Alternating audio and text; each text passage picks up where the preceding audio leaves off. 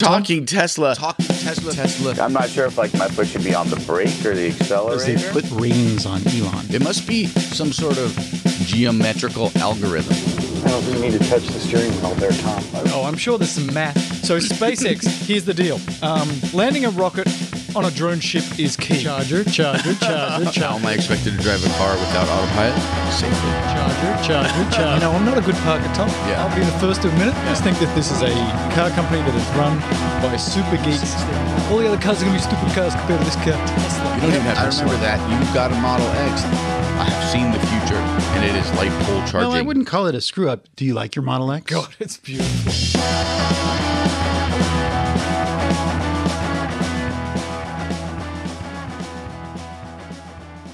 So the only thing I've added to this entire thing is a little something I like to call fun with release notes. Fondle and release. fun with release notes. There was a new release. Okay. I got a new software update like the next day too. after the other, like two days after the software update. But mine, Yeah, I am now in the lead of software updates with you bitches. I don't think Well, so. then, then you know what Number you're eight. not in the lead of properly updating any of the show notes.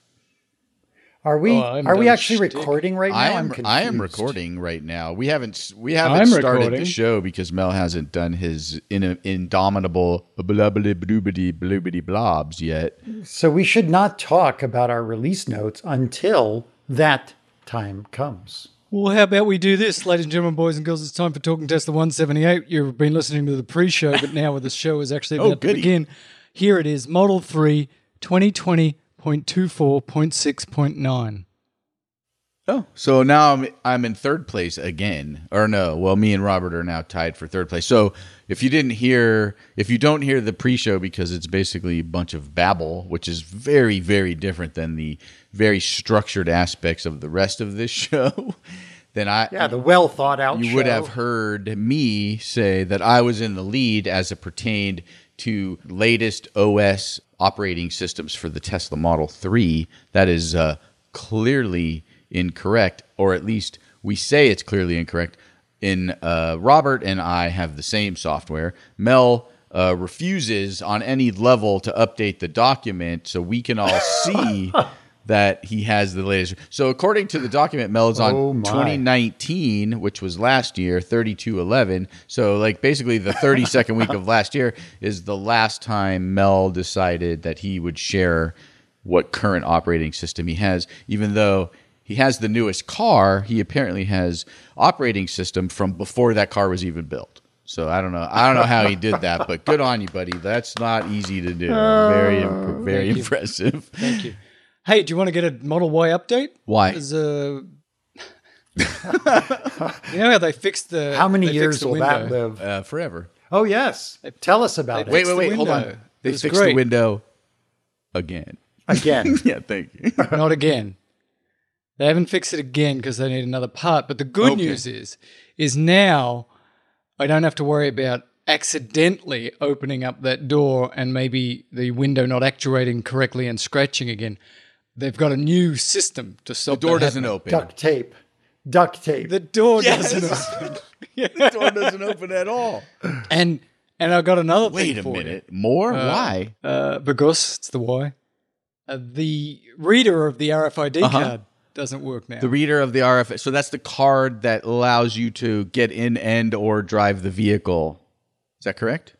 Yes, the one in the uh, the pillar there by the outside. Trying to, the son and I were out surfing, and um, I couldn't get into the car. I had to find a nice fireman to call home to have my wife open up the car, and it was a disaster. And I thought it was because maybe I bent the card, but then I found a nice other new card that was sitting here at home, and that won't open the car either. So, process of Do you think it's elimination. the way you're holding it? Effing by reader. chance? it's not an iPhone. It's not an iPhone 4, man. Oh, I'm sorry. I get I get confused with my Silicon Valley technology excuses. Uh, again, do you like the Model Y? Love Okay. the Y. It's the greatest car, but it's just got a few. Uh, boys and girls, I've said this Uh-huh. many times. Do not be uh-huh. stupid like me and get the car when it's in the first six months Yeah. of production. That would be uh-huh. stupid. Otherwise, you're going to have all If- these problems. Let me ask you. So I accept. Let me ask you this question: Do you like the Model Y better when you're in it or when you're locked out of it? I like it slightly less when I can't Slightly less, okay. When I'm standing on the side Okay, of the so like scale of one to ten, like nine if you're in it, and like if you're on the outside of it, uh, two two. Well, that's that's a lot lower actually. because it is a nice looking car. So I, you know, I was like, Get yeah, look, something. at, look at my nice car. I can't get into. it. right. So where was your phone? Did you lock it in the car?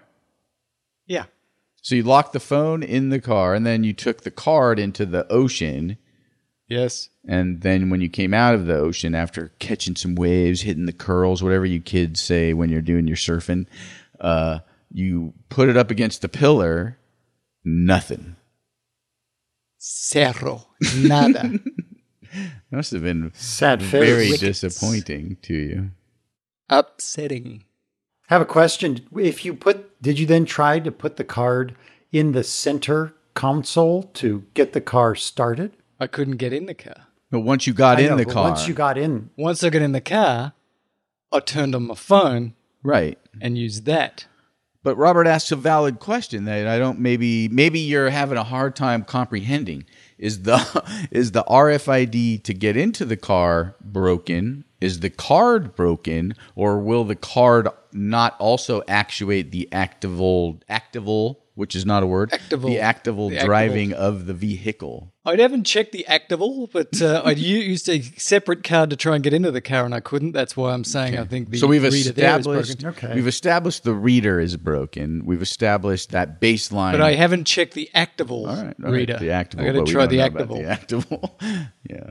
I mean, because it would be important to those of us who surf or do water sports and want to rely on the card to, you know, open the car for us. And if somehow the salt water negated the card But working, but a follow up question for you, Robert. Let's just say that the salt water did impact the card, and eh, another problem. couldn't, you can't get in, so it doesn't matter if it's if it's open or not, right? Like the one thing does not beget the other in that particular case. Like if you had left your phone at home and drove down and only had the card, and then drove the card, and then the card was affected by I don't know, Sigmund and the Sea Monsters or whatever saltwater kind of a situation, and you wouldn't open the car, well, then obviously it wouldn't, you know, like you can't get in the car. You're to bust out the window and then go in the car? I'm just thinking, is this a problem with Mel, or is this a problem that all of us have to pay attention to? Ooh, I, ho- I, I hope it's not just a problem with Mel. Do I mean that? Yes, of course I do. Is that funny? Not really. That's not that's not the funny answer to that question at all. No, but I I, My- I get I get your point though, My son surfs all the time with a key card, dude. Okay. and he hasn't had a problem. Um, So it's obviously you, because So you were surfing with a key card and then you obviously used it. me. Does he My surf all the time with the key card in the Y, or does he surf all the time with the key card in the three? Because you guys have like I don't even know how many Teslas you have over there. It's hard to keep in track. the in the three, which is old and works well now. Uh huh. Yeah. He works. He uses a key card like that all the time. Yeah, I do on let me occasion. ask you this. I do on occasion. Sorry, Robert. I do on occasion have issues with my key card as well, not working on the door, and you have to move it around a little bit and up and down, and like so. That to me has always been not perfection. So I feel your pain. I love the idea of the key card. I Mm-hmm. love the fact that it just slips in the wallet. Uh, but yeah, I think they need a bit more robust reading of the RFID because I see lots of people at the rest at the restaurant at Ralph's and stuff with their Teslas because there's so many here. They're swiping and they're tapping and they're swiping. I'm like, I know how that feels. Maybe they need like a card slot. You remember that guy who actually took the part of the RFID card out of the card and mm-hmm. impl- and and in- put it under his skin, Yes. so he could just wave his wrist over the car. You'd think if you can implant it subcutaneously with all the white cells and the fibrosis and all the crap that's going on in there, that Yeah. seawater should be okay. We're basically Yes. lumps of seawater anyway. So, you know. Can you imagine like Yes. if that stopped working though? like, you- you know, or you were surfing and God forbid you got your hand bit off oh, by a shark. off by a shark. You're like, oh. I need that hand. Not only am I bleeding to death, I can't get into my car. Crikey. OMG! Every time we talk about surfing and sharks, we get a good old fashioned crikey out of Herbert. It's lovely. Mel's sitting down today, Robert. I don't know if you noticed this. And, you, and Mel, do you want to tell the people why you're sitting down? Because I'm tired as piss. and Tom says that piss doesn't have an emotion or a physicality about it. It's basically just a liquid that comes out of you. It doesn't But I'm have pretty s- sure I'm tired Well, as piss. It doesn't have a state of energy, in my opinion, but I don't know. You two are doctors. Robert, you want to be the tiebreaker on this I one? yeah no I I disagree. I think you know it's it's like uh, Bruce Lee. You want to flow like the water, so he's Mm. flowing like the water right down. I'm flowing down. Did you watch that documentary? That's I on didn't. Netflix. I was I such a Bruce it. Lee fan back in the day. And I just watched the documentary of his life. It's so good. But I finally worked out how he died because it was really unclear what he died of. And they They tried to on make the out last show. they tried to make out you know, what he died from was like taking an aspirin. But uh, he had a subarachnoid hemorrhage. He'd had an event like a week before where he collapsed and had a terrible headache, and then he had another terrible headache and then was found dead. It's like that was a sentinel bleed and then the big one. Thank so what much. Mel's doing now, he's using actual medical terminology that maybe none of you understand. Subarachnoid hemorrhage in I don't know, normal person talk is bleeding in the brain. Sentinel bleed, I don't know what that means. And it's the little bleed you have first that says, "Hi, I'm going to explode Ah. soon. If you're a smart doctor and pick me up, you have a chance to have this aneurysm, this Ah, I see. bulging vessel I clipped."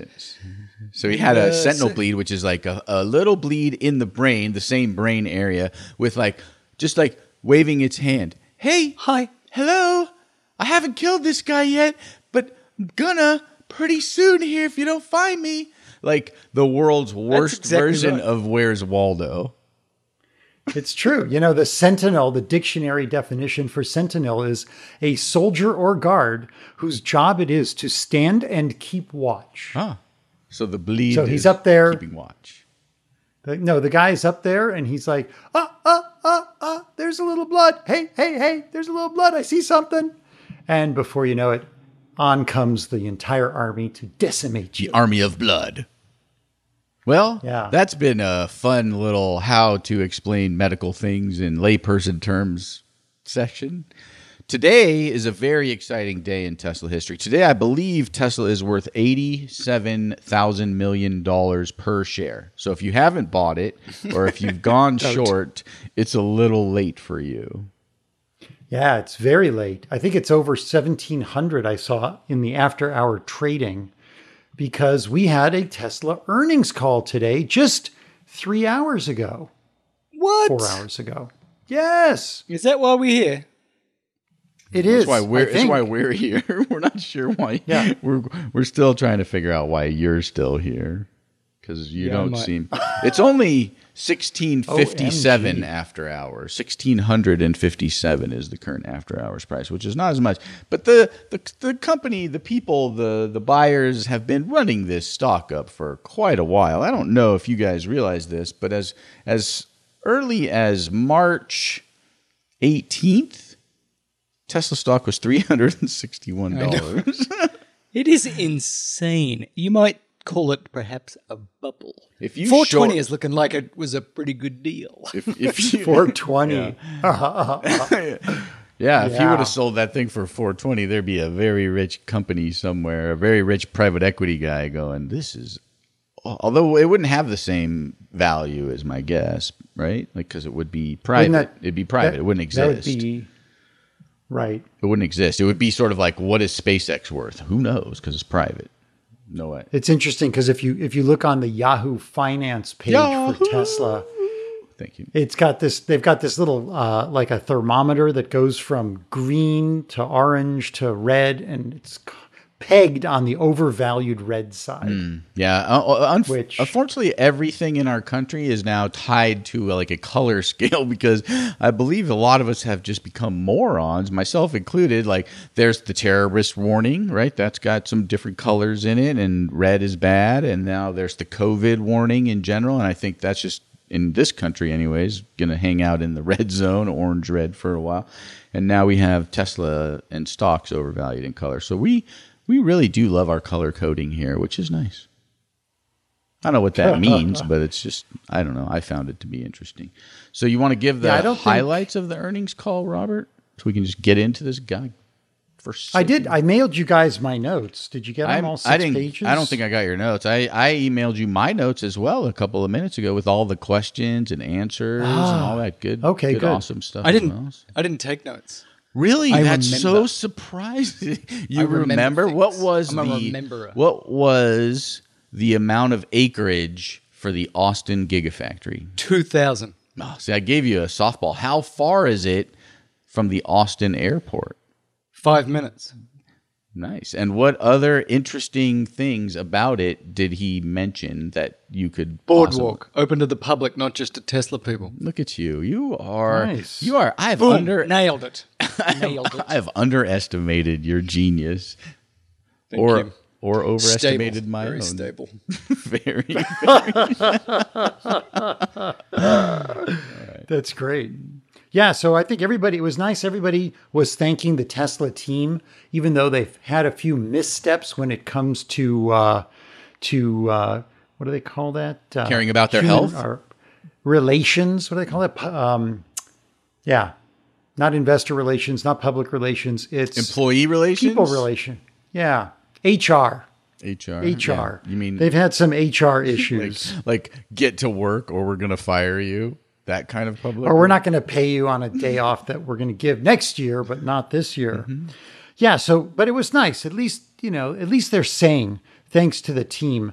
I, you know, I keep thinking that uh, Elon should spend a little bit more time, but he's not the most, you know, humanistic, personable kind of guy. Just saying like how important it is that everybody is on the same mission.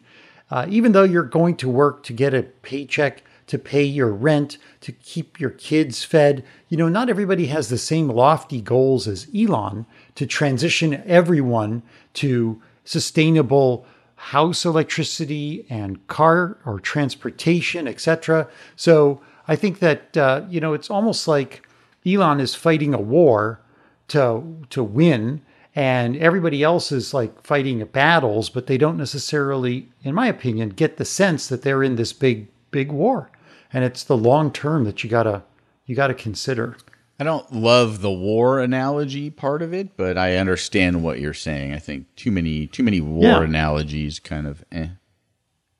well i'm just thinking of like world war ii where everybody rolled up their sleeves and you know started growing their own vegetables in their backyard that sort of thing Yeah. Oh, you mean So- the generation that left home to go and fight against um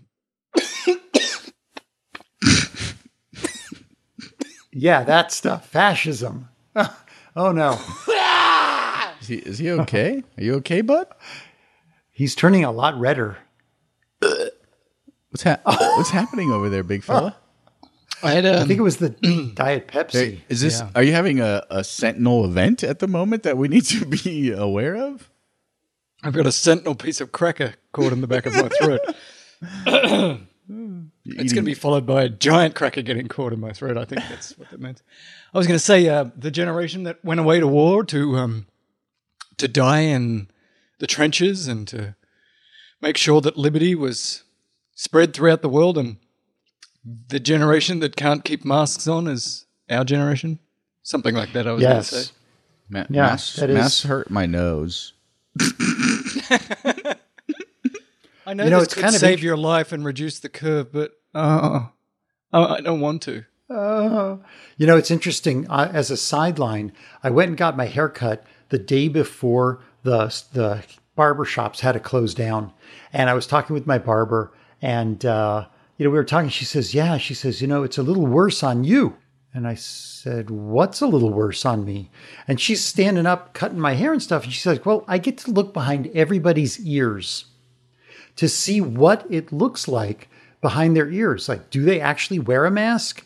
And how often do they wear a mask? And what the marks are? She says, and you have a lot of marks behind your ears. So, Wow.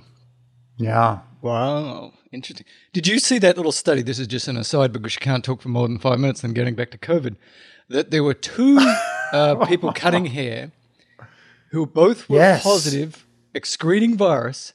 They cut the hair of 135 people or something like that. Yeah. They wore masks. Nobody got infected. What? Yeah. And it was sort of Yeah. uh, it's a it's anecdotal it's not randomized or anything like that but it's pretty good evidence more evidence in addition to the actual good evidence that wearing masks works really well to reduce transmission Here's my current take on the whole mask situation. The mask science is starting to take on the air of uh, vaccination science and climate change science. Like, there's enough data, in my opinion, that says you should Yeah. be wearing a mask and you should believe that it's effective. Now, the the the other side of that, the no data, we'll call it, mostly comes out of 1600 Pennsylvania Avenue until very very recently. Yeah. it's upsetting well this started because the WHO said you don't have to worry about a mask and they did that because they thought that everybody who was spreading it was symptomatic cough fever and but it was soon afterwards weeks afterwards that they got the reports hang on asymptomatic carriage occurs so masks are good. Right, but There that's was not- confusion that's but not that was the- in february That's not the real reason. The real reason is the real reason is that they knew if they said everybody needs to wear a mask, there'd be no mask for doctors like yourselves, nurses like yourselves, like the people that you work with every day. There just wouldn't have been. There were at the very beginning of this, you know it as well as I do. People were putting their single N95 mask in a paper bag at the end of their shift and taping it to a wall because they knew they had to wear it again the next time they came in. It's Yeah, not I'm like still doing that. Right. So like Yeah, that's know. wh- that's the why. But the problem is no one has the balls to just come out and say it. Just say it. We we lied to you because we knew that you animals were going to take them all. like you took all the toilet paper even though no one ever said to you toilet paper is going to save your life. You took it all. All of it. It's gone. None of it. It was gone. I haven't used any in Yeah. months. that's, that's- that may be why you're so tired. You might actually be diseased beyond recognition at this point.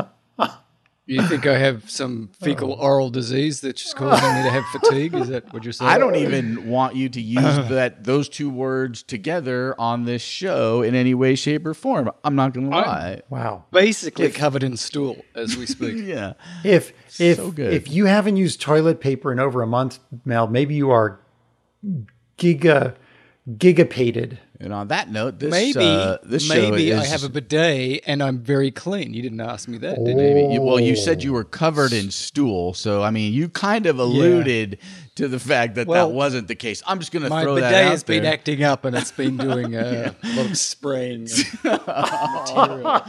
This is a terrible. This is a terrible show. The sponsor of this show, however, is Mel's right hand. Oh dear, I don't know where Mel's- we went off track here. Could we get back We were to just the- talking. Hopefully, someone we someone were talking about will, Elon. Hopefully, someone will edit the hell out of that because that was just unnecessary. In fact, edit. You know that We that's had- the best part of the show. It's it's, it's done now. The rest is downhill. Tell us about the earnings score. Come on, I know I was somebody going to say cares. We we got like you know about a minute into the entire call and uh, and then sidetracked, and that was partly my fault. So I'll take it on. But they they revealed uh, in the paper that came out just after the close of the market that they were now profitable for four consecutive quarters, one full year of profitability, which evidently qualifies them for the S and P 500. That's right. Which means that they can now Yeah. be owned by institutional investors who are required by their bylaws to only own index type funds. So, Right. my guess is if they do get listed, um, probably going to see a little bump there. My guess is you're going to see a pretty good bump tomorrow, although it's hard to know because people are always like buy on the thought and sell on the news or whatever. So, it could go the other way. They did earn 50 cents uh, a share versus the dollar they were expected to lose per share using generally accepted accounting principles, whatever those mean. I'm sure it's very, very important. But they talked about the GAAP uh, the GAAP shares, uh, GAAP earnings per share. Well, later in the in the um, presentation, when the institutional investors were asking questions, so going out of order, uh, one of them had said to Elon, "You know, I you, could have raised the price of the cars or kept the price the same. Instead, you dropped the price of the car. This affected your profit. You've said that you want to just uh, drive." everyone to electric vehicles. And this is all a conflict. You know, Elon, tell us where are you at and where are you going? This was the guy from Bernstein, Toni Saka- Sacconaghi. And, and Elon said, yeah, you know, making a 1% profit, that's okay. We're not looking to make much profit, but what we're trying to do is not go bankrupt. And we want to uh, get everybody driving in an electric vehicle. And actually, dovetailing on that, he said further that one of the things that bugs bugs me the most was his words are that our cars are not affordable enough. And I don't think and I think Elon knows this, he obviously knows it from what he then said, is that Teslas will never be affordable for everybody until they get full self driving and they can be an autonomous fleet of cars. So instead of driving from, I don't know, from one place to the other and paying 10 bucks to Uber, you'll pay four bucks to Tesla. So it makes it more affordable and you'll be in an electric vehicle. And for those of us who bought a car with full autopilot, we will be able to bank a few bucks on that process. That's right, Tom. Did you hear that? One day, one day, one day, when full self driving occurs, one day, I won't look like an idiot for having bought it three times. Right. Yeah. One day you won't. Okay. No, that's true. But the other thing I'd like to point out to both of you gentlemen, and and I know this is going to sound terrible, anti Elon. It, it's not meant to. It's just meant to illuminate a particular piece of this information. Elon sits there and they say, Well, we want you to make the cars worth more money. And yes, we're trying not to go bankrupt. While he is personally now worth about $74 billion. So he could do a little something about that by not taking all of the money, all of the stock, putting it back into Tesla, making it cheaper. Yeah. Yes, Robert. He has said now, because he's now qualified for another tranche, and they said that their capital expenses this quarter were quite a bit higher than they would have.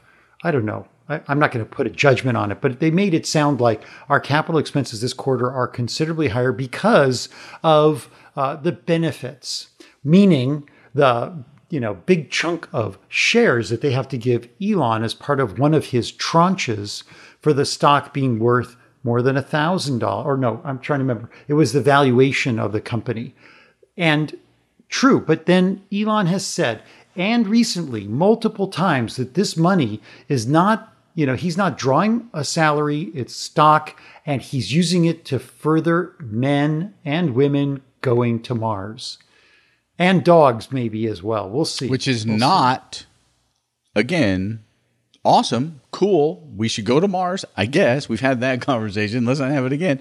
But it's not the mission of tesla right? So he's using the mission of tesla to pay to send some people to mars. That's counterintuitive. In my personal again my personal opinion he can get rich. That's cool. But let's just make sure we're all kind of eyes wide open as it pertains to this. And maybe it doesn't matter. Maybe uh, you know someone can school me on what it costs to be a company but how much more profitable would tesla have been had they not had to buy those shares for him or whatever it is or dilute their value or, or any of those other things? And then how much quicker could they have either a invested in a fifth factory a sixth factory whatever that is to to forward their thing and or reduce the price of the cars so they're more affordable for the average joe I don't think that you're going to find anybody on the board or any investor that's going to say, boy,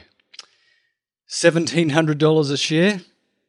Could have been 1750 You really screwed up here, Elon. I'm pretty sure right now that everybody's very happy with uh, the situation. For sure. You know, I when think we talked are. about this a couple of years ago when he had this vesting protocol thing, it, we were like, well, it's I guess anything's possible, but this looks insane to you know to get a valuation that high to grow it that much.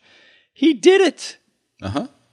He did it. He did. And yeah. so he's getting his piece of the doing Yeah. the impossible. and they're profitable and all that's good. But again, like, let me ask you this: I mean, how many cars could Elon buy with seventy-four billion dollars? a lot. a lot. Right, and if he Well, bought hope, like- seventy-four billion dollars worth of Teslas with his seventy-four billion dollars worth of money from Tesla, Tesla would be worth nine hundred billion dollars, and he would be worth another hundred and fifty trillion dollar or whatever it is. You know what I'm saying? Like it's it's kind of you could look at Well, the stock way. market and all this stuff, it's so stupid because you know, one day you you're worth fifty billion, and then the next day you're seventy five billion, and nothing's really changed. It's just all it's Yeah. all a bit of a game. So But let's go I hope. Go ahead, I hope that uh, like Gates and other people that if at the end of his career doing this stuff, which is a game, it's just a shell game, and he does have multiple billions of dollars and he's achieved all of these things that he will also, in addition to all the other things that he's done, like accelerating renewable energy and getting us Mm-hmm. to Mars, he just gives it all away. Yeah, He just does a Bill Gates and like, yeah, let's set up a foundation and let's cure the world of you know whatever's next. I guess it's going to cost a fair amount of billions of dollars to set up a base on Mars. So I, I feel like that's kind of where most of it's going to go. Um, I mean, and you know, like Jeff Bezos worth 185 billion dollars. So again, I don't want to necessarily just call Elon out. Gates is worth 113, and you know, Elon is he's fifth. He's fifth on the Gates, list. For, Gates has given it away, and then he's like richer at the end of the week than when he started. yeah, well. I mean that that's I don't know if you've ever heard the old saying, "The rich get richer," but it, it's true. The rich get richer, the poor get the picture. Which band? Which band? You'll never get it. You're not Australian. the Midnight Oil. Get the picture. Oh, Midnight Oil. That's great. Midnight Oil. Thanks for Nice. giving me any time at all to try to figure it out. But let's get back to the earnings call. So the first ten minutes of the earnings call were Elon talking about the announcement of the newest Gigafactory. And if you listen to the show before the show, the pre-show before the pre-show, as it were, you will know that that factory is in the great state of Texas. Known Tulsa, Oklahoma. no, the great state of Texas, Austin, Texas, to be example. And as we know, the hotbed of environmentalism, and really, it's going to be spectacular. Like Austin, I'm sure is a wonderful city. I've heard fabulous things is about it. Wonderful. 2,000 acres. It's going to be uh, the biggest gigafactory. Now, they're all gigafa- Yeah. biggest gigafactories, and I believe he even maybe even used the M word for this particular one, calling it a mega factory. But I, I Or a could penta. I could be wrong. Um, yeah, maybe giga's bigger than mega. I have no idea. But basically, close to the river, Colorado River, mm, I, that gave me a little bit of pause. I believe he called it environmental wonderland with hiking trails and a boardwalk open to the public. It sounds Yes. just absolutely a- wonderful. A great place to drop your effluent. yes, and a nice a nice place to drop your effluent, right in the river, go out to the sea. Uh, and and they're going to use this, and I thought this was relatively interesting. This gigafactory is earmarked to make uh, Ys and threes for the eastern part of the United States, and Cybertruck for all. Cybertruck for all. And you get a Cybertruck. And you get a Cybertruck. And then the Fremont factory is going to remain a oh, bespoke. Oh, but wait. Wait. Oh, please go. Wait. Texas also will be the home of the semi. Oh, and the semi. Yes, thank you. Thank you for adding Yes. that. Although, oh. was that 100% clear? I don't know if that was. That's 100 what he said. So Yeah, they're doing it. semi, cyber, three and Y for the East Coast. That is going to have to be a fairly, let's call it, effing huge. Factory. Bigger, bigger than Germany, bigger than China, bigger than Nevada. If the factory is bigger than Germany, that is a No, big factory. I'm sorry. I'm sorry. bigger than the German factory. I apologize. Bigger than the Chinese factory. Bigger than the Fremont factory, which is a little teeny weeny factory, and bigger than the Nevada uh, gigafactory in in whatever whatever metric they're using. Current form, the largest form it could be. I don't have any idea anymore about like if the gigafactory in Nevada is going to be done, going to be is is even planning on being any bigger. Doesn't really matter at this point, but I will tell you again. So Y and three in Austin for the Eastern U.S., Cybertruck for all of the U.S., semi truck for all of the U.S. They also mentioned that all the first semi trucks mostly will be used by them from Nevada to Fremont to move the the sleds and such back and forth. So that's pretty interesting. Although they said they also said later in the call that certain uh, high or certain semi truck customers that have been with them from the very beginning will also get a few, you know, at the at the at the jump as it were. And then Fremont will become the bespoke factory for the X and S's, which will continue to be made there. And there was some news about potential redesign of X and S's, but we don't have that story, and we'll talk about it next time. So tune in for that. Uh, and then the three and the Y for western part of North America the western part of North America, not just the U.S., um, and then the old roadster situation.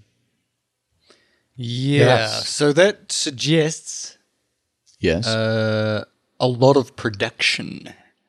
And uh, they talked a little bit about batteries. You know, we've been thinking they're going to make their own batteries. They're going to be their own battery maker. Yes, they're going to do that. But they're like, uh, we need to have Panasonic batteries. Uh, we need to have uh, CATL batteries. We need our own batteries. We need all the batteries. And then he started talking about now, most of these uh, batteries are going to be the nickel version. Mm-hmm. And so if you happen to have a nickel mine, could you mm-hmm. crank it up? As long we as you do need it- a lot of nickel. as long as you do it environmentally safety safely and, And he also said, ec- and he said economically, because of course Elon doesn't pay a lot extra for anything. The Tesla cuts everything to the bone when they're dealing with suppliers. But he did say that suppliers in China have been very keen to work with them, and it sounds like the Chinese cars are significantly different than the American cars uh, the Model 3s are because they're using all these local parts manufacturers and they're going to use this non nickel battery, the iron phosphate battery in China exclusively, and that it's going to be able to probably allow them to crank out so many more cars in China than maybe we even produce here in the United States. Yeah, that was really fascinating that they're going to use iron phosphate batteries in China because they've got it to the point where, although they're less energy dense um, through other savings through the motors and stuff, they can still have basically a 300 mile range using this less energy dense battery, which will then free them up to have the nickel, which they really need for the higher capacity batteries for the bigger things like the semi and the Cybertruck. So that was very interesting. And we're going to hear more about this on Battery Day, which is on September 25th, I believe. But that is uh, kind of interesting. A cheaper, less energy dense, because we've got our other stuff down so much you can do 300 miles. That's not what I wanted to hear, though. I wanted to hear that we're going to get this battery that gets 500 miles in the Model 3. But maybe we will, but in China, they're using the cheap stuff because they they can. But I think it's it's interesting. They're building this giant factory, and obviously the Nevada factory to a certain extent supports the Fremont factory. But there are some limitations to Fremont just based on its sheer size in terms of overall growth. So, what part? When where are they cutting the U.S. in half? Because you would imagine, at least I would imagine, that more threes and Ys are sold in Western North America than in Eastern North America overall and in general. And so will they slowly have to move that around? Like, because it, it will limit their ability to make enough threes and Ys potentially for a big, for a bigger, not necessarily a bigger market, but more, more sales to the West, which is traditionally, I believe, how they're, how it's been going. Like you, you can't throw a, swing a dead cat in California without seeing a Tesla. And you go to some places, holy mackerel. I went to Hancock Park recently. Every other driveway had a Tesla in it. Literally, it was insanity. It was awesome. Yeah. So I was going to say that we have to remember that the the forum that we just listened to for two for an hour plus is a earnings call. And so they're saying things that make sense to analysts and people who trade stocks. So of course, it makes sense to build cars on the West Coast and distribute them on the western side and the Texas for the eastern side, but you know as well as I do if for some reason there's a surge in demand of cars on the west, then Texas will send cars to the west. And, you know, like they, they say lots of things that sound good, But when it comes to the actual production, we know that a lot of stuff changes. And I'm not saying that's bad. I'm just saying we can't take everything with, you know, absolute whatever. Fair enough. When I think it, it's actually it's it's really good business to have these multiple areas where you can create cars, as we're seeing right now. Like uh, China had the coronavirus shut down, but America was still cranking out cars. Then America's coronavirus everywhere. China's dealt with it, and their earnings are only positive because China was producing a whole bunch of cars. So it, it's actually really good for their business to have these decentralized, we make cars in multiple different parts of the world. As long as you're getting the parts and the other stuff you need to build those cars from a different part of the world. And that's what they were started to sort of talk about. Well, for the Chinese stuff, it's mostly sourced in China. And uh, in these other parts of the world, it'll start to be mostly sourced from Europe for the Berlin factory and hopefully for the US for the Austin factory. That's that's uh, some redundancy there. I like that. Makes me happy. Yeah, but they even dove in a little bit deeper than that, talking about like the internal sourcing versus the external sourcing, like Fremont, because there isn't a big supplier infrastructure around it. They've made a lot of that stuff inside that factory, right? So the Fremont factory is not only making the cars themselves, but they're making all the little mini components or a lot of the mini components for the part. In China, that's what they're saying. Like there, there's so many suppliers around that factory that they're able to source them locally, and they're gaining. They said like five to ten percent more local sourcing for the Model Threes that they're bringing out of out of China, and towards a goal or what they feel like at the end of eh, this year will be like 80% locally sourced, which is pretty pretty amazing. I guess one question I have for you as a, you guys as it pertains to the Austin Gigafactory, it is today currently July 22nd. When does the first car come out of Austin? Monday. Wow. Wow. Very that is that Well, is quite they a did say something about. They didn't say the no, the date, but they did talk about the fact that they have gotten better. They can make these factories better and faster every time because they've both simplified the process and just gotten better at the process. So I can't imagine that you can do a factory faster than China, but that's what they were suggesting that Berlin will be faster than China and Austin will be faster than Berlin, but I don't see it because, you know, China is pretty ramped when it comes to this stuff, but maybe I would say in a year and a half they potentially That's could my have guess. one in Austin. My guess is December of 2021. By December of 2021, they'll roll some cars out of Austin. I think that's a very good uh, a good timeline. I have a question though. What is it called? Is it Giga Texas or Giga Austin? I don't know. Yeah, To Goston. To Goston. To Goston. Giga to Goston. To Goston. uh, you heard it here first. Let me just get that. Uh, just got the dot com. Thank you. to Austin. That's, that's great. Can't wait to see I your sent you- first drone footage of Tagaustin. To Goston. To Goston. I sent you guys a uh, a link to a Google map view of where the factory will be, and it's it's beautifully situated. It's just across the street from the airport, the Austin Bergstrom International Airport, and the Colorado River does indeed front like probably I don't know forty percent of the property, which is uh, pretty exciting. I uh, I wonder if you can go. They'll turn it into like a uh, a bit of a theme park, so you can go to Tesla, ride a boat, ride a bike, go in a people mover through the factory. the real question I mean, is think how about it. can you buy, how can anybody buy 2,000 riverfront acres on the Colorado River five minutes from an international airport? Like, who owned that land? Uh, somebody who's now generationally wealthy.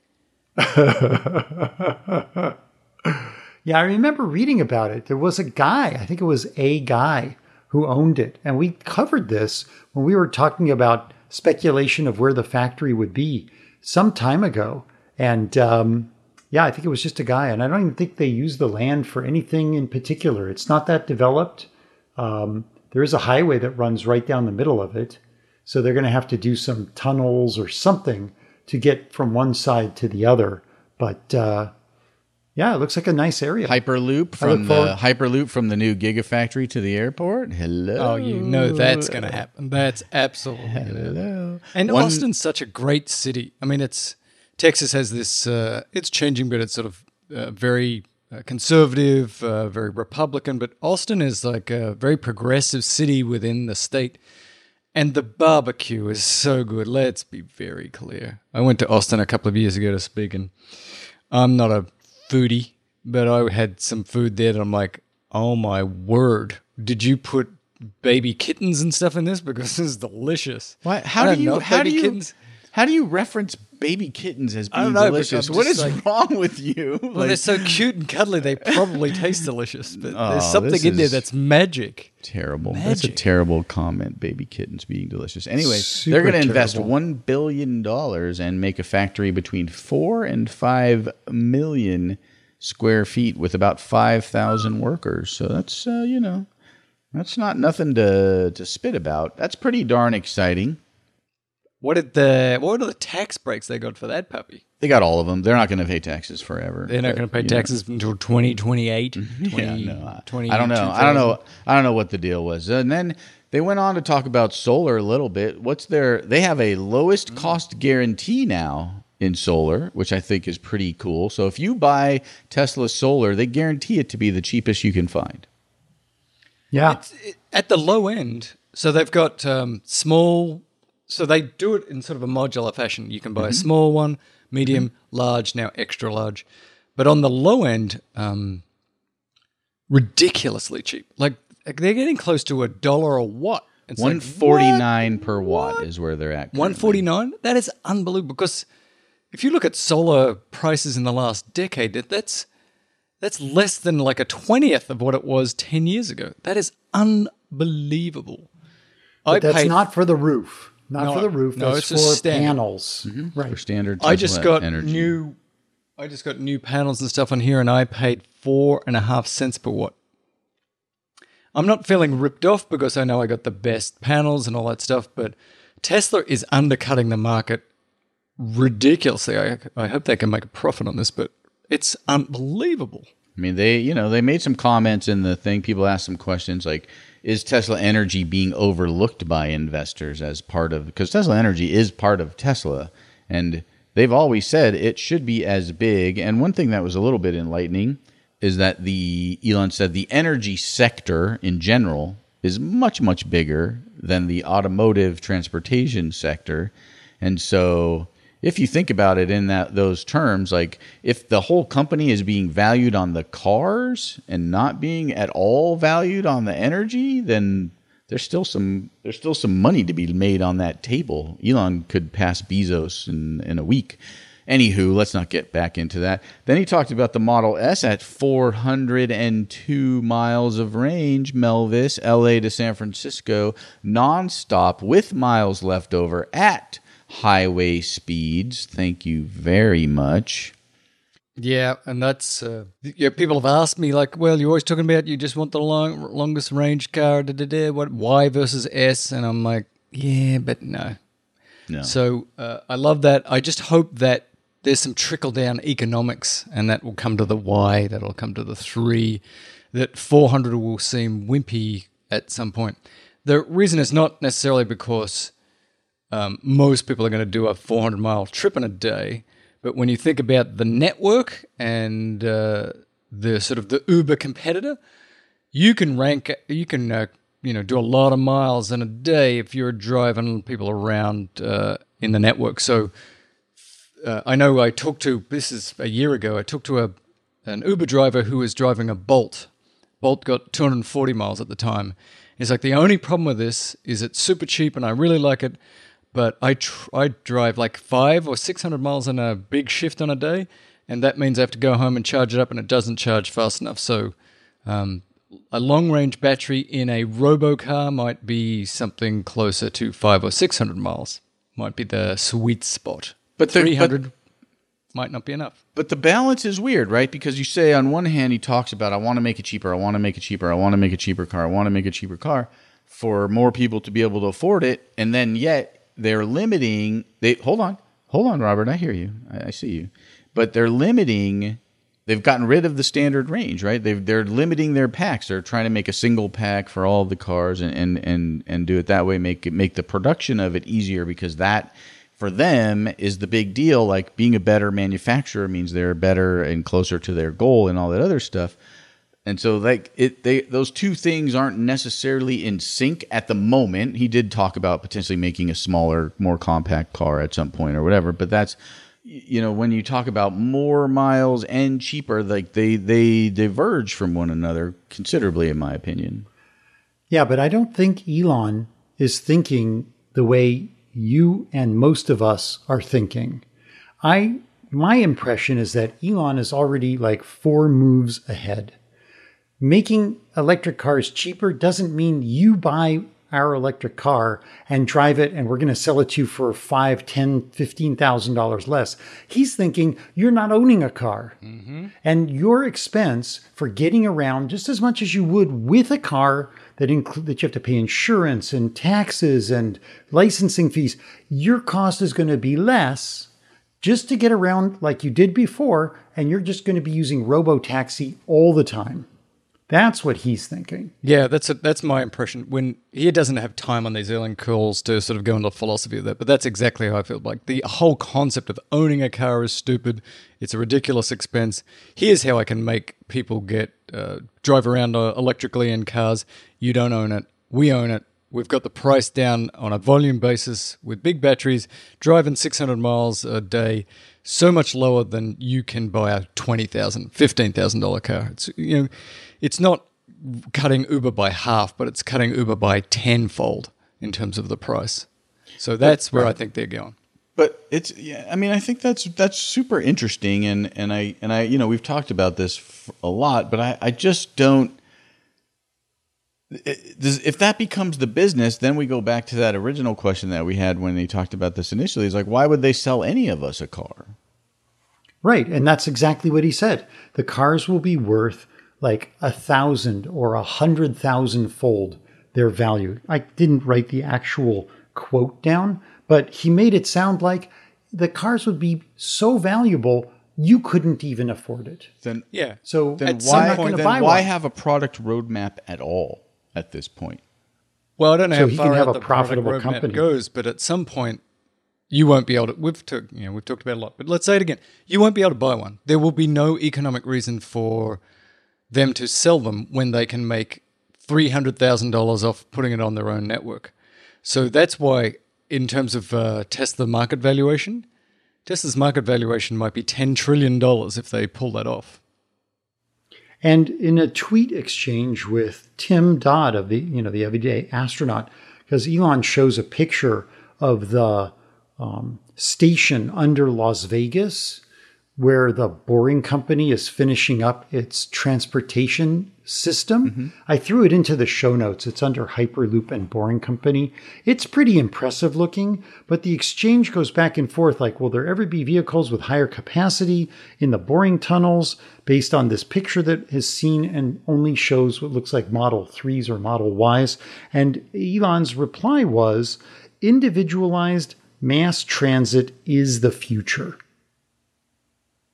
So that's a, a good look into Elon's mindset. People aren't going to be buying Teslas. I know that that's a ways off because we have to get to the point where you can have a fully autonomous car driving all across the globe, which ain't going to happen anytime in the near future. Even if they finish their their uh, software, whatever it's called, software Stack. How far stack. How far after though does that happen, right? Like that's the question, right? Because they've got a product roadmap. It includes the Cybertruck. They Elon said like he can almost drive his car, right, with the beta software that he's using from his house to the office with no interventions a lot of the time, right?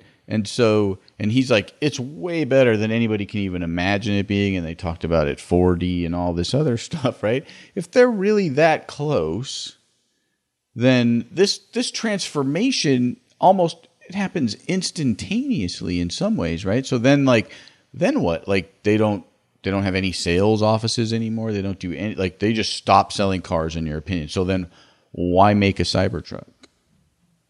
Why make a because I- because I think it's five years out. You know, as you know, it's some it's some point that's traditional sell the car to people, but it will happen. I think remarkably quickly at the point where they truly have level four, level five autonomy, and it's significantly better than a person, and the legislatures get on board. It will happen it'll be kind of like COVID life pre and post COVID.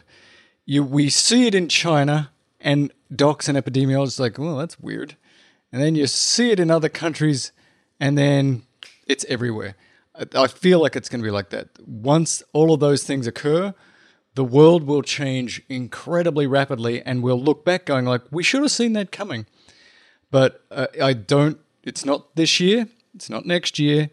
But once that happens, the idea of owning a car will become ridiculous very quickly. Or we'll say, wow, Elon's been saying that for five years, Right. 10 years. Or And he said it's gonna because be- you know they've been going to do this drive across the um, the country autonomously for like three years. But I do I do believe that uh, what he was saying about AI is that it tends to be uh, again like COVID linear and then doubling and then doubling. But once you hit that exponential part of the curve, the world changes. So it's just a question of when they get to that AI exponential part of the curve, the new stack, the new software, the new learning. It will come on us so fast we won't even recognize it. We're like, oh, it's uh, five years away, five years away, but boom, it'll just happen so fast.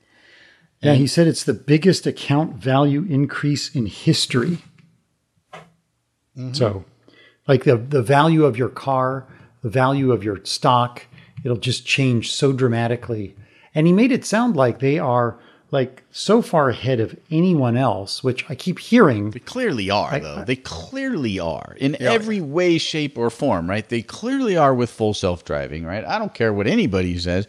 They're they're getting millions of real world miles. They're not trapped in a small town in Arizona or like a driving around San Francisco, right? They're getting real world miles all over the place, all the time, learning, learning, learning. Maybe it's going to take longer than we want it to take. Whatever on that, you know, th- that's happening.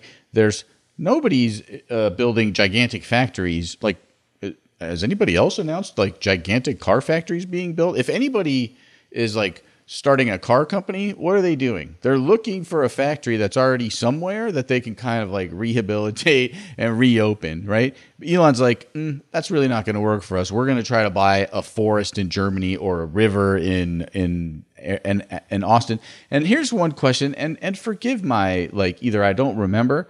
Where's the third new factory that they were talking about in this call? Yeah. So that's what I was putting down. I got Giga Nevada, Giga Shanghai, Giga Berlin, Giga Austin. Mm-hmm. He kept saying a third, like, and the third, the third one that isn't built yet. The third one, where, like, where is that? I think it's the second factory. I thought it was the second factory in Shanghai mm. that they're building alongside the Model 3 line. They're going to build a second factory in Shanghai that'll be Model Y. And it's bigger, larger than the factory that they've already built. And I believe a good deal of it has already been constructed. And why not just expand the size of the the factory there, like the modularity of the factory that they already have? I guess maybe they don't need because to. it's TFB. it's too effing big. Yeah, it's already too effing big. I mean, like the thing is, like you could you could drive semi trailers around inside if there was no equipment, like in a racetrack. It's so big. So you know, like just build a whole nother one for Model Three, uh, Model Y. That makes sense. But again, like that's why they're so far ahead because no one's coming close. No one is doing any of this. I want to uh, want to I want to say something about that. Um, Please. You know, the internal memos from other companies have said Tesla is three to five years ahead in terms of autonomy because of all the things you said, Tom. But I would suggest because of what you're saying and because of what we're seeing and because of exponential curves in AI, the other car companies could be infinitely behind Tesla. Because if again they're far enough ahead on the curve to pull off truly level 4 level 5 autonomous driving nobody will be able to catch up. So it's not just um, they're three to five years ahead. If tesla is far enough ahead they will become so much better at this they will have so many more cars on the road they'll have so many gigafactories it will almost be impossible for anybody to catch up because they just nailed it. Now, there might be at some point in the future an ability to catch up, but they could be far enough ahead on that curve to reach the exponential portion, and everybody else, like, well, that business is gone. Yeah, I mean, they could literally be in, in that particular instance. So let's let's hypotheticalize this, and we never do this on this show. Five years from now, they nail robo taxi, and every car that they make is giving them a profit of a hundred thousand dollars, right? Let's just use that as a number, which is just exponentially more. That gives them the capital to basically do whatever mm-hmm. the hell they want, whenever they want, however they want, wherever they want, right? And then they're just like, okay, we build another factory, we build another factory. And then on top of that, no one now more and more of these robo cars are on the road every year, 100 million, 50 million, whatever that number is. And and no one's buying cars from anybody else. So everybody else goes out of business. It doesn't even matter if they're they can catch up because like they if they're five years behind, they're five years. They got five years to be over at that point, right? There's there's five years of robo taxi, five years of people not needing to buy cars anymore, five years, and all of those cars they don't need to buy are everybody else's cars, that, but they're in Teslas, they're in Teslas, they're in Teslas, they're in Teslas, and and slowly there are no other cars to buy. It, it's actually it's not necessarily a good thing. No, I think it's not a good thing at all, but I think that's the the that's kind of like almost an inevitable path in some ways that we seem to be on if if in fact that vision is true. If that if it's true, if uh, we're thinking about this the right way, it is it's a little scary, but I'll say this: um, the best form of government, most efficient form of government, is a benign dictator. So if you have a great king, a good and honest king or queen that has absolute power, that is by far the best form of government. And you can get a lot of things done and you can help the people and it's all good. The problem is who comes next if you then now have a bad king, uh, the daughter or the son of the king that takes over his bed. So, in the short term, if Elon is actually a good person, if he really wants to change the planet, if he wants to do all these things, in the short term, it's a very efficient way to get there to say, like, it turns out I'm not only just the richest man in the world, I'm just so much more powerful than any country. Um, I got this. We're going to fix the planet and we're going to make it renewable. But if he something happened to him, if this incredibly powerful company that was then taken over by people like it's all about profit, baby, we don't care about anything else, it could be very bad. So I don't like the idea that Tesla could become this ridiculously powerful monopoly if one Elon is not uh, benign or if he goes away. It's a little bit frightening. Are you saying Cyberdyne? Cyberdyne Systems. Yeah. I'm saying. Yeah, he was no, saying in the earnings call, he's a little concerned because he's worried that one of the cars is going to become sentient and take over the whole thing itself. He said that? Just one of the cars. But that's No, what he was Paul- suggesting. Mel, like, Mel made that I've been part telling up. you about AI is really scary, and we're on the part of the curve where AI is getting so smart, and the car's going to be able to drive itself. I'm really worried that one day the car's going to take over the company. He didn't say that, but that's what he was suggesting. Yeah, I mean, he's Yeah. definitely in the in that. He, he definitely seemed like he was trying to like continue to raise alarm bells. Look, I'm, I'm telling you. I mean, I'm still working on this too, but mm, we should get in control of AI. And he called the people working on it stupid, which I thought was pretty interesting. He's like, they're stupid because they think they're smart. They think they'll always be smarter than the computers they're designing, and that's what makes them stupid because they can't think, they can't even conceive of a machine being smarter than them, which I think is a really interesting way of thinking about it. Why doesn't Elon open his own nickel mine? It's a kind of a question with all well, of his they've- money, They've right? been financially constrained, but again, in our in this world that we've just created, it won't be too long till Elon has all of the money and he'll be able to open a mine.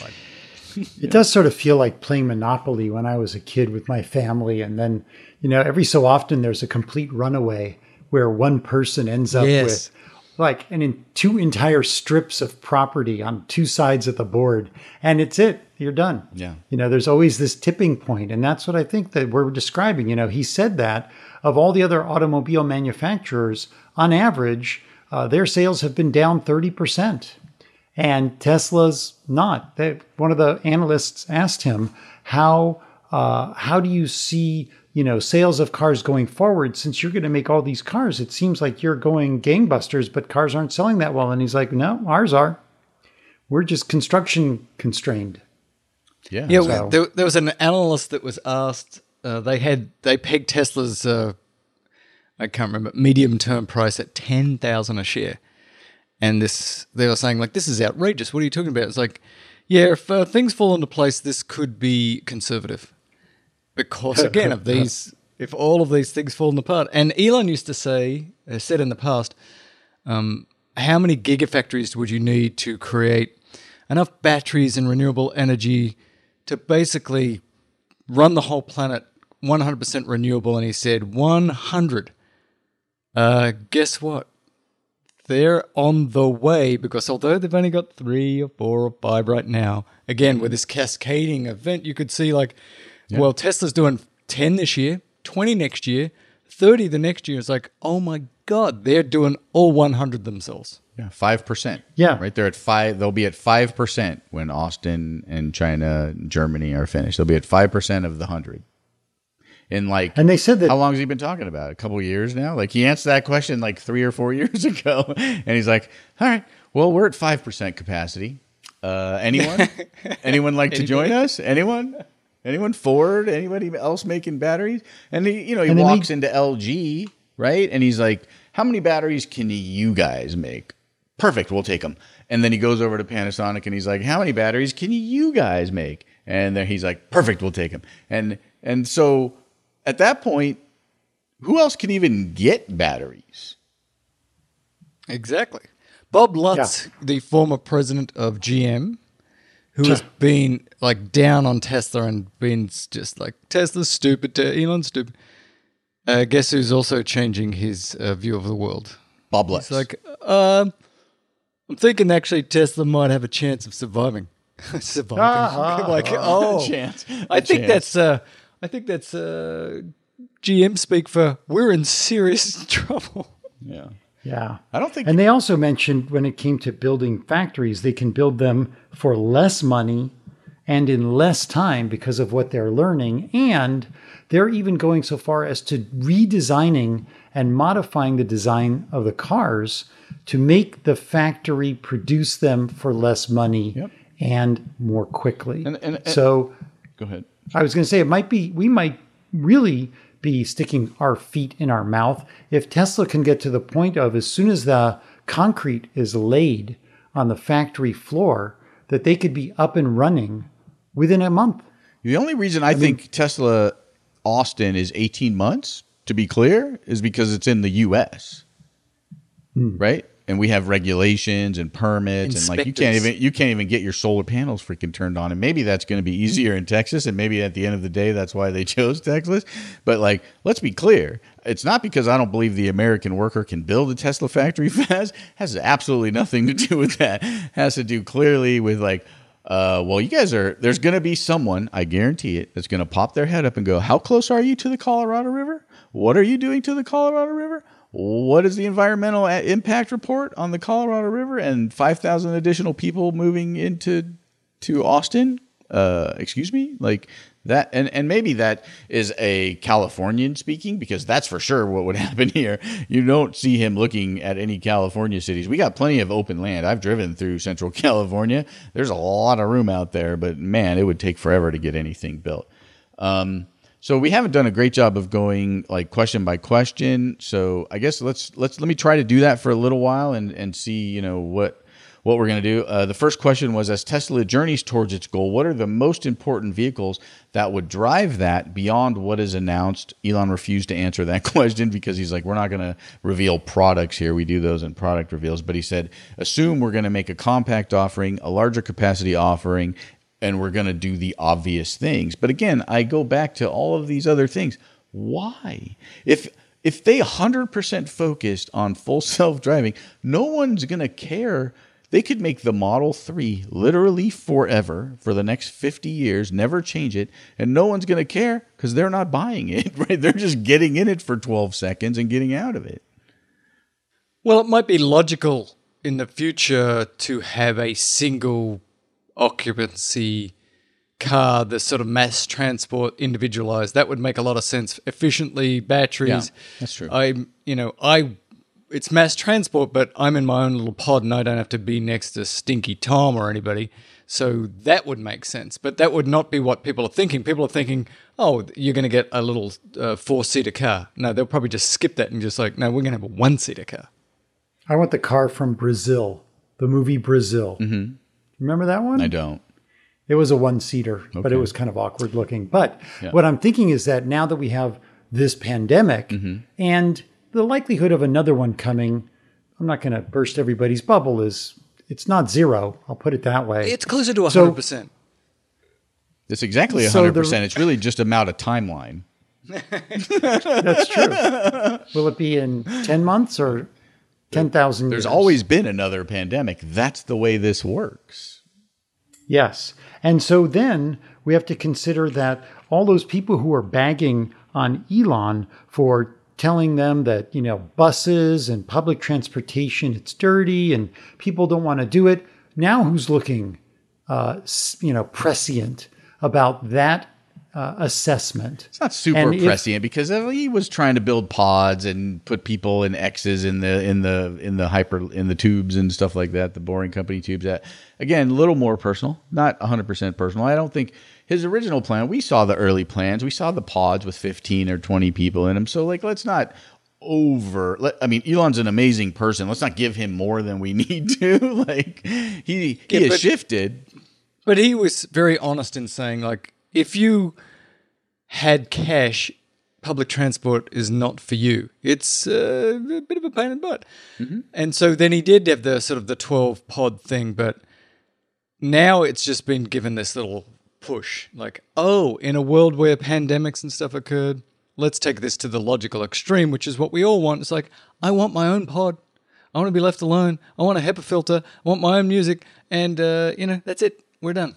Thank yeah, you. I get it, but again, that that's not a good use of resources, right? For everybody that you know, like, right? It's not. It's not a good use of metal, rubber. Depends on if eh, it It's- depends on what's circulating between people as far as infections go. Sure. I again, I, I- like taking it's not that, necessarily a disaster. I know what you're saying, but if you can, if you can manufacture the single pod, you know, and you think about how small that could be, that theoretically wouldn't be too much more in uh, the resources and stuff than being on a train, because trains spend a lot of the time having not many people on them and stuff. So I don't know. There are probably manufacturing engineers and stuff like they could say uh, maybe it's not that much more in the future where I can just basically create this thing with a battery and you're by yourself. It's possible, but even if you just think about tires, right? Like the amount of tires as opposed to a bus with six tires and a hundred people, right? That's a hundred cars with four tires or three tires or whatever. I mean, again, like, uh, and, and maybe they're more. I'm not saying I don't know, right? I'm just saying that that's something to also consider about this is the use of resources to put everybody in a pod. Probably a good idea. Obviously, we all think that's a great idea right now. Pandemic. I don't know how comfortable I would be getting out into a pod that somebody got out of a pod, right? I don't know. You know, you guys can speak oh, to the. Oh, that's fine. they're all going to be they're all going to be equipped with ultraviolet light pulsing things that go. Poof, poof, poof, poof, All right. poof, So the next, the next, whoosh, where it goes. the next question was, what is your vision for software at te- at Tesla? Who, which Elon answered, full self driving is the most important thing. Could have a few million cars becoming five times more valuable, or at least five times more utility to each of those cars, and basically take 12 hours of useful time for vehicle up to 60 useful time 60 hours of useful time for vehicle so that may do some of the offsetting of what we just spoke about right like so you have a car that you know could have been 12 hours but buses are you know 24 hours theoretically they don't ever have to stop right they they can go and go and go yes robert looking forward as to you know i think you make a very valid point the the environmental cost of tires, for example. It's not just the production of the tires, is that the tires break down. The bits and pieces get aerosolized, which is a, one of the reasons that we have poor air quality in cities. And it also ends up in the runoff, which ends up in rivers and streams and lakes and oceans. But if you think about how Tesla approaches that, as well as brakes, they can redesign parts of car that some people, I think, either they never had the balls to redesign or nobody had the balls to run with it. So if Tesla can redesign, let's say, a suspension to the degree that they can run a very hard tire, and they're already doing things like that that I'm unaware of, the tires have been redesigned considerably for uh, decreased rolling resistance, which is one of those reasons why the Model 3 in China can go with a less a less dense battery is because they've gained efficiencies in all these other parts of the manufacturing. So, you know, there's still, I think, quite a bit of room for ingenuity in all of this. Yeah, and he went back to that over and over again. It was this earnings call was mostly about uh, we're going to grow so fast. Every engineer, every smart high school student, everybody who's uh, in college right now, please come and work for us. It was over and over again. It was clear that they have this massive growth thing, Right, and because it's they funny have the money. They have the money, but tires, it's. I I don't think we can overstate it. They are an environmental disaster for all the reasons Robert said. This microplastification. So yeah, we've got the electricity thing down, we've got the solar panels thing down, but tires themselves, which nobody thinks about, are a disaster because all of that plastic goes onto the LA freeway and it goes into the roads, and then the rain comes, and where does all that go? Straight out into the ocean. So that is a place where some smart high school student is going to come and say, we can get rid of that. And through uh, genius engineering, uh, we're going to find a completely different way to have the the way you the car attaches to the road. That would be an enormous advancement. Some high school Yeah. student out there right now is going to come up with that. Yeah. Yeah. And for the record, I thought about the tire thing just now. I just wanted to kind of point that out. What's the answer, Tom? I don't know what the answer is. I just pointed out that that is a potential problem in all of that uh, I situation. liked how uh, I liked how Martin on the call said that they were putting the plumbing in place. Mm-hmm. Yeah. So when you're sitting in your car and they're not doing driving, Mm-hmm. there's no steering wheel and no pedals. You're just in your car. It's going to get maybe boring to look outside if you keep going the same route Mm-hmm. over and over again. So what are you going to be doing? You're going to play games. Fallout Shelter. Uh, Is that what you're going to Oh, do? dude. I had to delete it from my phone. So I was playing it in the car. Oh, really? I was playing it in the this. car, and the car. Is this it- a media pick? No, it's the game in the it's the Lewis game in the Tesla car, and you basically you control a fallout shelter. It's like Sim City fallout shelter, or like, and you're literally underground. You got to build water plants and electricity plants and all this stuff. It's completely addicting. I had it on my phone for like three days. I was getting zero done. I'm like, this has to go away. Uh, so yeah, I'll be playing Fallout Shelter and then being angry that I can't figure out how to delete it on my on my car.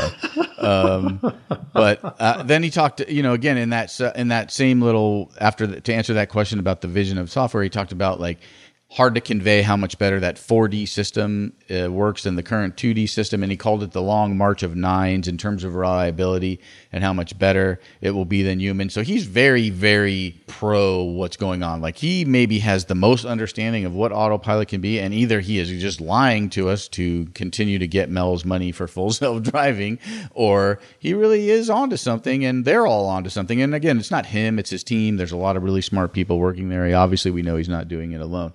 Uh, the next question was an asking about an update on the alien. Go ahead, Melvis. Sorry.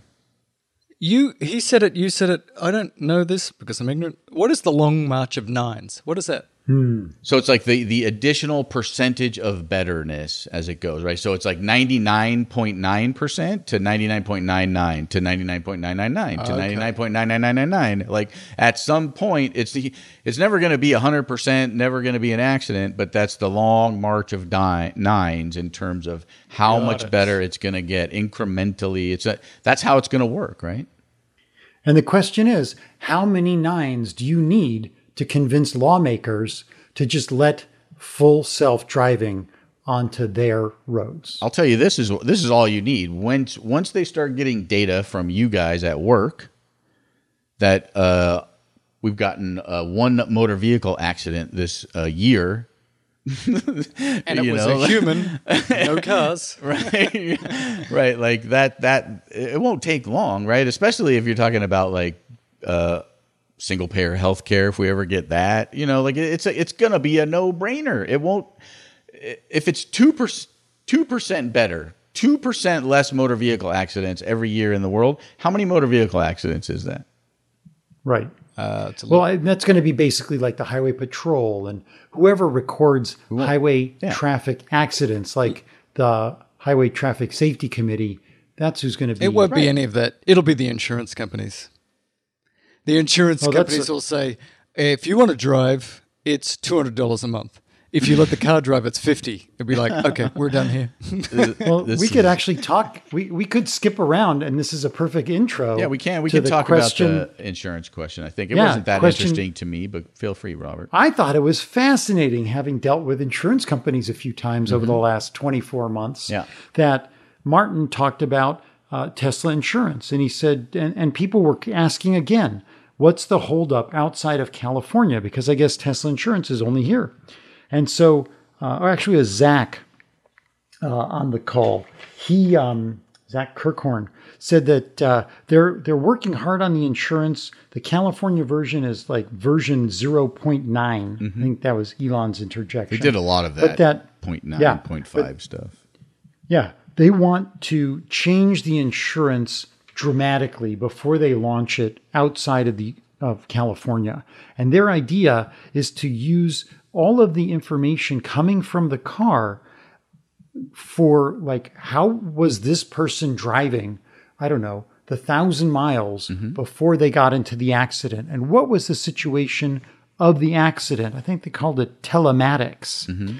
That they're going to use that kind of data which is granular to decide what should be your insurance premium and so if you want to drive fast and you want to you know rip around corners and you want to be somewhat reckless then you'll pay for it with Tesla insurance. But if you're driving like, you know, grandma who goes to church on Sunday and drives, you know, five miles an hour below the speed limit, your insurance will be less. And maybe that also, I think they're going to have to be careful uh, with the whole redlining uh, situation where if you're parking your car in a place where there's a lot of ac- uh, accident, I like, you know, cars hit, cars broken into, they're going to have to be careful with that. But it sounds like they're basically going to use this uh, this fundamental data system to revamp insurance for the car, which again is going to upset a whole nother industry. And I think that's going to be really fascinating. Yeah, I mean, I think they're building this insurance product. Again, it felt like even in this conversation for ride hailing, right? For their ride network thing, right? Because they know they're going to have people out there in robo cars. Those cars are going to be insured by Tesla when they're on the ride sharing network. Like that is the plan as of right now. They made that pretty clear in this call, right? Tesla insurance will be provided on cars on the ride hailing network. Not sure if supplemental insurance will also be required. They said they said that there was going to be insurance, so there's no choice. If you put it on the network, it's going to be insured. They didn't say specifically if it was going to be Tesla insurance because they may not get the right to sell insurance in Michigan or Maine or I don't know where. So they're going to have to have some kind of insurance. But yes, I agree. It's probably going to be Tesla insurance because they're probably going to work to get this rolled out all over the place. And they even talked about changing the premiums month to month based on your driving, right? So let's say you're a Right. 18 year old and you're they they have no idea how you drive. They've never seen how you drive, and then you drive. They they give you a $200 premium in January, and they see that you're a really safe driver. The your February premium could be a hundred bucks. True.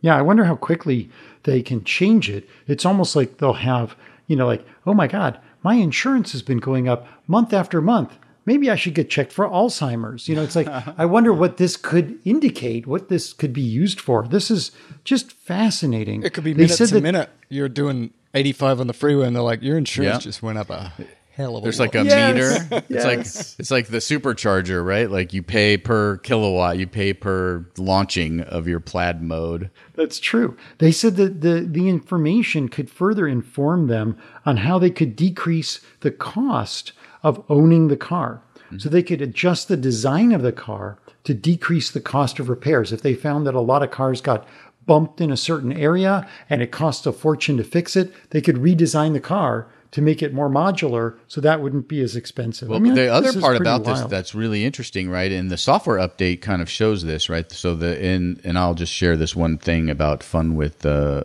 with uh, release notes.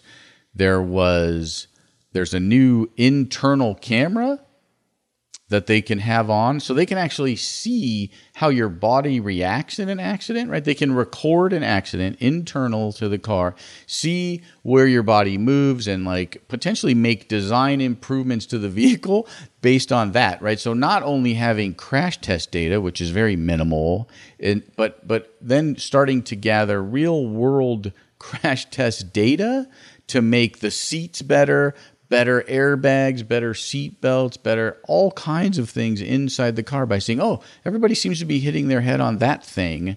We should fix that thing." Fascinating. Robert left. He'd had enough of us. Yeah, Robert doesn't care anymore. what else you got in your list there, Thomas? Um, uh, we talked about Tesla Energy being ignored. Uh, sharing. We talked about the semi. That's the insurance thing. We jumped to. We ta- well, I started to talk about the alien dreadnought. So let's um, talk about that. So the update on the alien dreadnought and where your thinking is. Elon said a lot of work and a lot of thinking towards the process. He said Nevada is version 0.5, 0.5. So it's not even close to the first version of alien dreadnought. I'm not actually sure how you do that. To be completely honest with you, it's like it's working, but it's not actually a version of a thing. And he said it's approaching version one. And like Robert was saying, they're changing the design of the car to make it more manufacturer. The German look cars will look will be made differently, designed differently, without looking different externally. Now, the thing that that brought up for me is, does that mean? different crash test results potentially like they'll have to get all of those safety tests in every country based on all of those tweak designs because i'm assuming some of those tweaks are structural uh, but i could be wrong that could be a bad assumption on my part but basically that increases their capex efficiency and then like we said they're able to build better factories cheaper and faster and like basically what he called it was moving the atom closer to the final stage. If you think of like every piece of the car in individual atom form, like how close can you get all those atoms to where your factory is, and then put a car and build it out and move it along. Uh, it's pretty awesome, and that's what he talked about. We love manufacturing. If you want to come work for us, please do. You won't get force fed a turd sandwich. If you're in manufacturing, you get to help make the product better. That was basically the line of the earnings call for me. You won't get force fed a turd sandwich. Is that the that's the that's the the title of our show, Turd Sandwich. Yeah, don't eat the turd sandwich. I was going to say, so that means that Elon's ideal factory is the sun. Yeah, 100%. Yeah, because everything's there, Uh, and it's all there. It's all being product. Yeah, it's all going to just energy. rotating until it till it isn't. Right, but like long enough to convert or so. everybody to uh, electric vehicle transportation. So th- let's talk about that. How do they do that? Because the concept he was trying to say is if you put a GPS tracker on some of the molecules, the atoms that go into a car, it's insane. it gets, you know, mined in Chile, and then it gets extracted in Peru, and then it goes to China to be turned into uh, this thing, and then it goes to New York, and then New York sends it over to that whole process of producing stuff is a global thing, and you probably go around the world. He was saying, I can't remember what he said, like multiple times. You go round and round Three the world times multiple times. per atom or something like that. And what they're trying to get to is like going around the world once. Um, so trying to create the end product as close to the basic minerals that made that thing. And it's a little bit like Henry Ford, like bring the iron ore in at the beginning of the factory and at the end of the factory, out comes a car. So I don't know in modern society uh, modern the modern world how well you can do that, but they think that they can do it by a factor of sort of like five or ten to reduce that. It has to get sourced, and you know, a plastic piece comes from the Philippines, and a copper piece comes from Australia, and it's like try and do it closer and closer to the source of the end product. makes me kind of chuckle inside when I think about initially when Tesla was moving into the Fremont factory and all these quote experts and big legacy car manufacturers were laughing at Elon. Oh, ho, ho, ho. He just made all these cars in a garage and now he thinks he can make cars in a factory and we've been doing it for decades and we know how complicated it is. And now within what, less than 10 short years, the whole thing has flipped. And now Elon has, you know, moved the mark on factories two or three steps. I'm curious to see what Berlin looks like and then Texas and how much different it is. Again, it's like sweeping the monopoly board. This is uh, again a little bit of blowing a smoke up Elon's buttocks. But if you ever listen to the show over the last few years, you know that we will also very happy to criticize him. But entrenched ideas are entrenched. Um, the way you do medicine things, the way you build car things become very entrenched. To break that, to really change that, requires somebody who often is um, not just a free thinker, but like weird. Um, and Elon's weird and unrestricted by usual thought, and that comes with good and bad.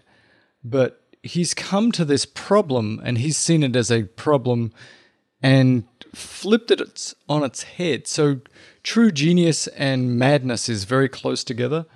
But I think what we've seen and are seeing and will see is that the manufacturing and cars is ridiculously complicated and is ridiculously entrenched.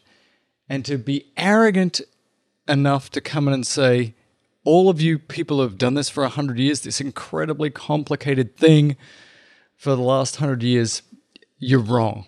We can do it better and smarter. Is is remarkable, and it it doesn't happen that often. But when somebody Elon pulls it off, mostly they're in, mostly they're insane. The people who think they can do it, and every now and then somebody is a genius. And I think we have Right. the insane genius. And and a big part of the arc of this show, right, and our conversations, right, from the very beginning is like, okay, he was trying to do this and they weren't making any money, right? And he was losing money and losing money and losing money and he wasn't afraid to lose money. And we were like, well, oh man, he really, he's got some great ideas, but is he going to make it? Like, is he going to make it? Is, is he going to tweet himself out of his business, right? Is he going to, mm-hmm. is he going to make it? Is he going to make it? And his little engine just kept going up that hill and he got, he got the three out and that was a game changer for capex, right? And he used that to to get the Y out, and that it's a game changer for the capex, right? And he, he's using the Y to build two more gigafactories, right? And and all this other stuff was kind of peripherally re, peripherally happening, but he was just like he's just moving forward. He's like I'm moving, I'm moving forward. I'm now I've been profitable for a whole year. I don't need to borrow your money anymore. I don't. Uh, oh, but now I can safely. And now that I have access to all your money, I can do whatever the hell I want. And then if I do whatever the hell I want, I'm making 25% margins on all my cars. And then, oh, I don't know if you guys realize this, but my energy business is going to be bigger than my cars. All I really need is to find some freaking nickel. And like that's where we that's the path that we've been taking with this, right? And and it feels like as of right now, the danger of Tesla not existing, or even at this point, like let's like the danger of, of Tesla losing Elon, right? If Tesla just did what they are doing right now, was able to advance to the road sharing, ride hailing system that we just talked about, they actually don't need to make any other improvements except for building a ton of factories and making a ton of cars. And they will just eventually change transportation. If they, they need to make batteries, they need to make these cars, they wouldn't ever have to change them, get ride hailing working, and Tesla becomes I don't know, like what was that company in that movie where every product came from that one company? I don't even remember what, but Uh, I think it's uh, Wiley Coyote and uh, Acme. Acme. Yeah, yeah. That's that's probably true. But but like but but that's and and I don't know like I really hadn't put it all together until like having this earnings call and and and having this weird understanding of watching it so closely for so long. But like that's where we are. We've got we've actually we've talked about the tipping point or whatever the hell the inflection point. Like I think we're here. Yeah. And I'm still trying to get my head around it. And then I'm looking at the stock price and I'm like, yeah, we've talked about this for four years, five years? And Yeah. uh, I think we're there. This is a little like John Snow. And uh, this is another medical thing. So in epidemiology, wasn't that long ago that everything was miasma? You're always going back. You're always going to poop. What the hell is going on, yes, right, Mel? Let's get back to poop. So John Snow, not from Game of Thrones, but the epidemiologist, the father of epidemiology, in London, there was a cholera outbreak, and everybody knew, everybody understood that the way disease was spread was through bad air. It's just the bad air. And then along comes this genius that says, I think it's coming from the water, and did a series of studies which were totally this, nobody had done anything like this before and worked out like well the cholera epidemic is actually coming from the water. And if you clean up the water and get the right water source you can stop this. It was radical. It was he was a genius uh, decades uh, hundreds of years before his time. And that's why i keep going back to uh, oh look it's the pump so robert is showing It's a- my teacup. cub. My John Snow Society teacup. It's the same kind of thing. This is uh, Elon is complicated and difficult and wrong, frankly, about some stuff. He's been very wrong about COVID, but uh, when it comes to this stuff, uh, I think we're seeing the inflection point, Thomas. and his team is just killing it right? Like that's the thing right? He's not writing all of this code. He's not doing it. Like he's saying can we do this? And let's hire some smart people to do this. And they're getting it done.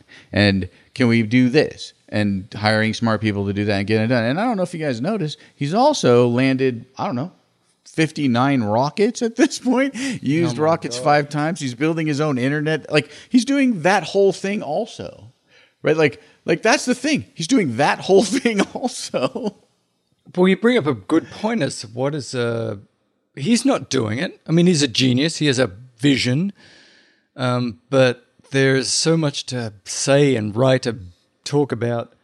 His ability to bring entire industries along is not because he knows everything about everything, but he has a vision, he has a personality, and yeah, reusable rockets.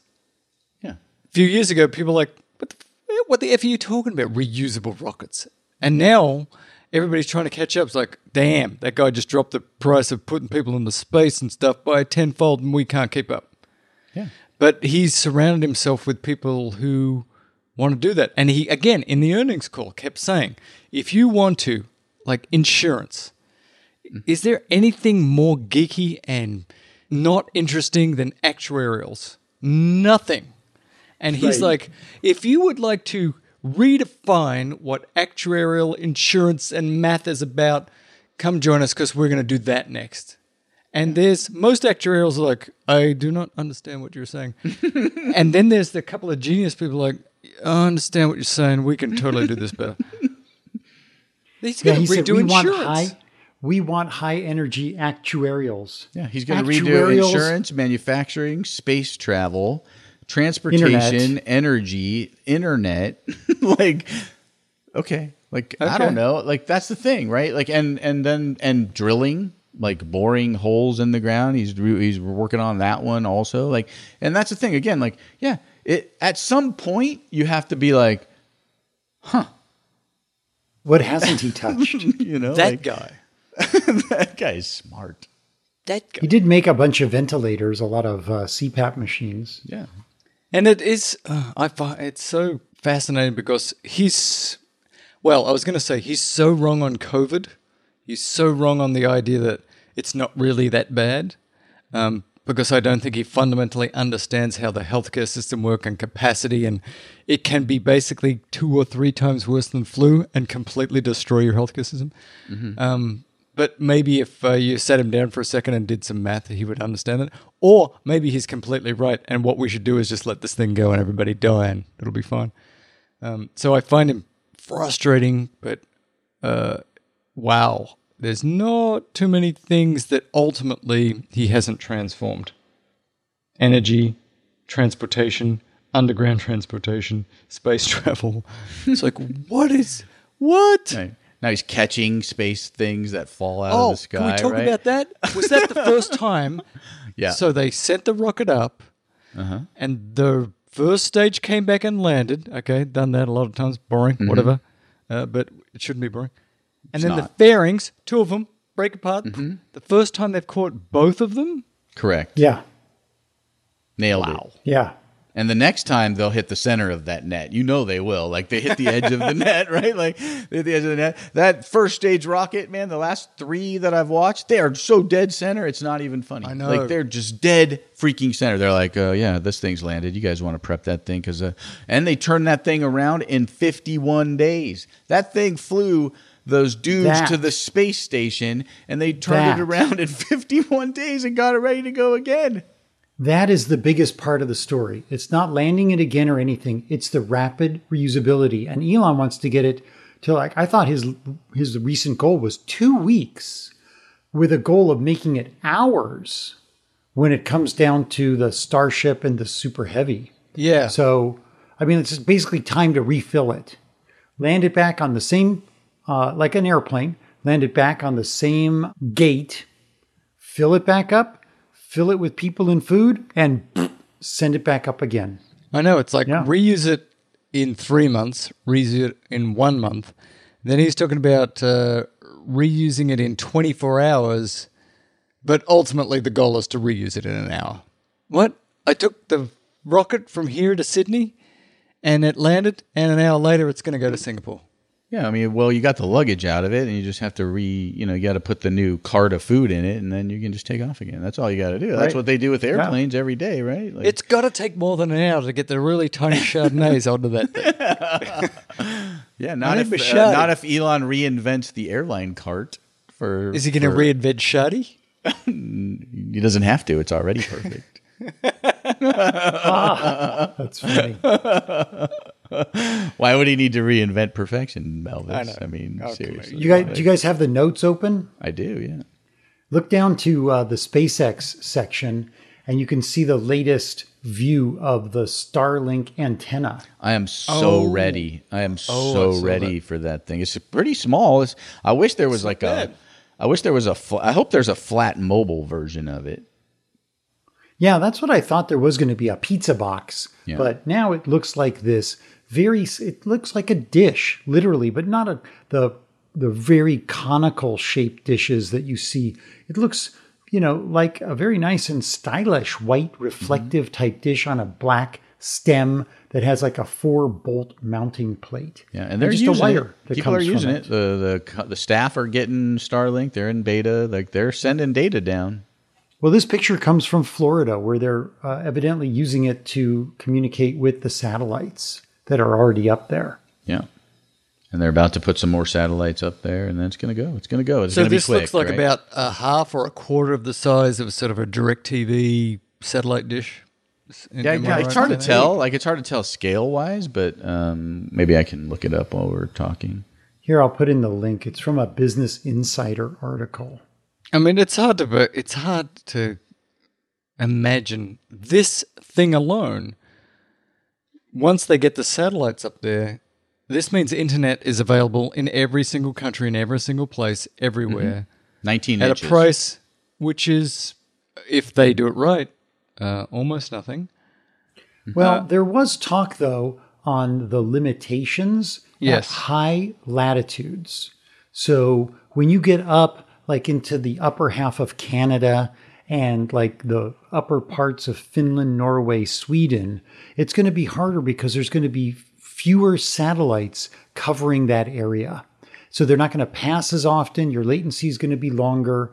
And it may not be such a panacea way up there.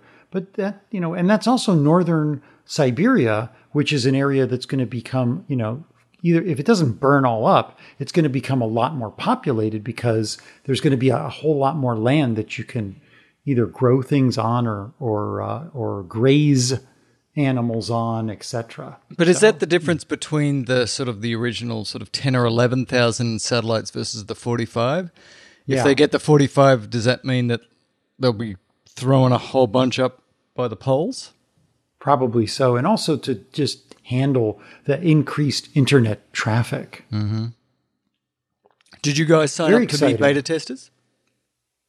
I would. There, it's not open at the moment, but Oh, I signed up. No, to be but you beta can- tester. You did.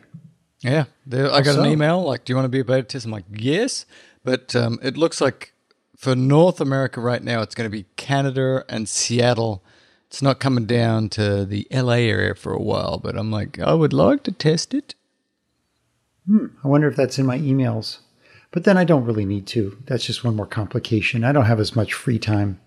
Well, I don't. Yeah, I, I'm excited about this to go to. We, we have family and friends in Kenya, and the internet there is very variable. And I keep Yeah. saying, one day, one day, soon, soon, Elon is going to uh, have this internet access for you, and that really helps that continent. It's funny because we were just talking to our family. We call them family because they are basically family, and friends in Kenya, and there was a, a Google Loom. Is it Loom? I think it's the Loom project. So uh, Titus, For like making clothing? no, this is the the high balloon internet that they were doing. So they were testing over Kenya, and um, my buddy Titus is like, "Oh my gosh, there's a loom balloon, loom balloon, uh, right over us right now." So they were testing over Kenya, and um, the balloon is going by and doing testing, and he could see it on his app. It was pretty cool. I'm like one day you- soon, Elon is going to have. Uh, low Earth satellites over Kenya, which is probably the last place because Kenya's right on the equator. And they're starting in the northern hemisphere and then they're going to move the satellites further and further to the equator and then to the southern hemisphere. So it's going to be a while, but uh, this is And probably like and probably like 80% of the people on earth live like you know somewhere in the uh, equatorial region right like not not at the higher latitudes you know Mm-hmm. yeah, we're going to be moving because uh, it's going to get hot. yeah that's true i guess but then he'll just move Yeah. the you know he'll just move the satellites Yeah, could another you take the satellites with your ion uh, engines and just move them further? Because everybody left the equator because it's a thousand degrees. So this has really been an elon love-in today i think Oh, we should yeah. probably move on to the final two segments of this show and that could be supercharger, update and then Mm. uh boys media picks i see nothing in there yet and you must I'll have been drop something doing in there. something But can I just say, before have- Robert does his now famous, now internationally famous, and I believe at this point intergalactically famous supercharger update. I don't care about anything you're going to say, Robert, because of one thing. I looked up. Santa Cruz. Did the Santa Cruz supercharger open? And the answer is yes. It has 16 stalls. It's, Yes. it's a V3. I'm done here. I'm done. Well, I mean, for two more years till your son graduates, and then you'll have Well, to. he's thinking about doing another year and doing a multi-major because he's like, you know, there's Because because why not? because why not? Because there's not going to be any jobs, uh, and the extra year he can get an extra major, and uh, then he can go to Elon and say, "Yeah, uh, I'd like to join you." I w- that's a good point. I wish I was a manufacturing engineer because that's what I would want to do at Tesla. Like I would love to go over there and like look around and spend like a month wandering around, going and using like problem solving abilities to be like, yeah, I think we can, uh, I think we can do some improvements there, and I think we can do like I think that would just be super fascinating to be able to walk into Elon's office and be like, hey, buddy, I think I found another three percent over here on the left. It is funny because I listened to him saying like, "We need engineers, we need manufacturers," and uh, I think probably the person who's most likely to hire my son, if he, you know, he's engineering, and he's uh, going to get maybe a, a a computer science degree. He's like, I could double major. I'm like, pretty sure you're going to be working for Elon, Space, Tesla, somewhere boring company. It's going to happen. Or he could just go to Kenya and do the right thing. Well, that could happen too. He could become one of the guys who helps uh, tweak the auto bidder program. They show that in the, uh, they, they mentioned it on the earnings call, but they have this whole program that manages the electricity coming in and out of those, those mega battery packs so that they can very, very quickly monitor and respond to the grid to stabilize the grid. On a- that was pretty damn cool. Millisecond basis. I'm no Very quick, I'm no doctor, but I think millisecond is very fast. very, very fast. So superchargers, open superchargers. This was a good two weeks. Our last show was on the uh, the seventh of July, so it's been two weeks, and we have. Drum roll, please. 16 new superchargers. What? eight in the United States. I know. And this is during the COVID pandemic. So eight are in the United States, including uh, Santa Cruz. There's two in the Netherlands. And then we have one in Denmark, Canada, Norway, Mexico, and España. There are eight currently under construction, or I should say entering construction, and four newly permitted superchargers and uh, asked me how excited I am to see that. I'm very excited. How excited? Very, very excited. Very excited. How excited? Very excited. It's really cool, and uh, a lot of a lot of V two and V. I'm sorry, a lot of V three. They're still pumping out those Metro chargers, and I just keep asking myself why.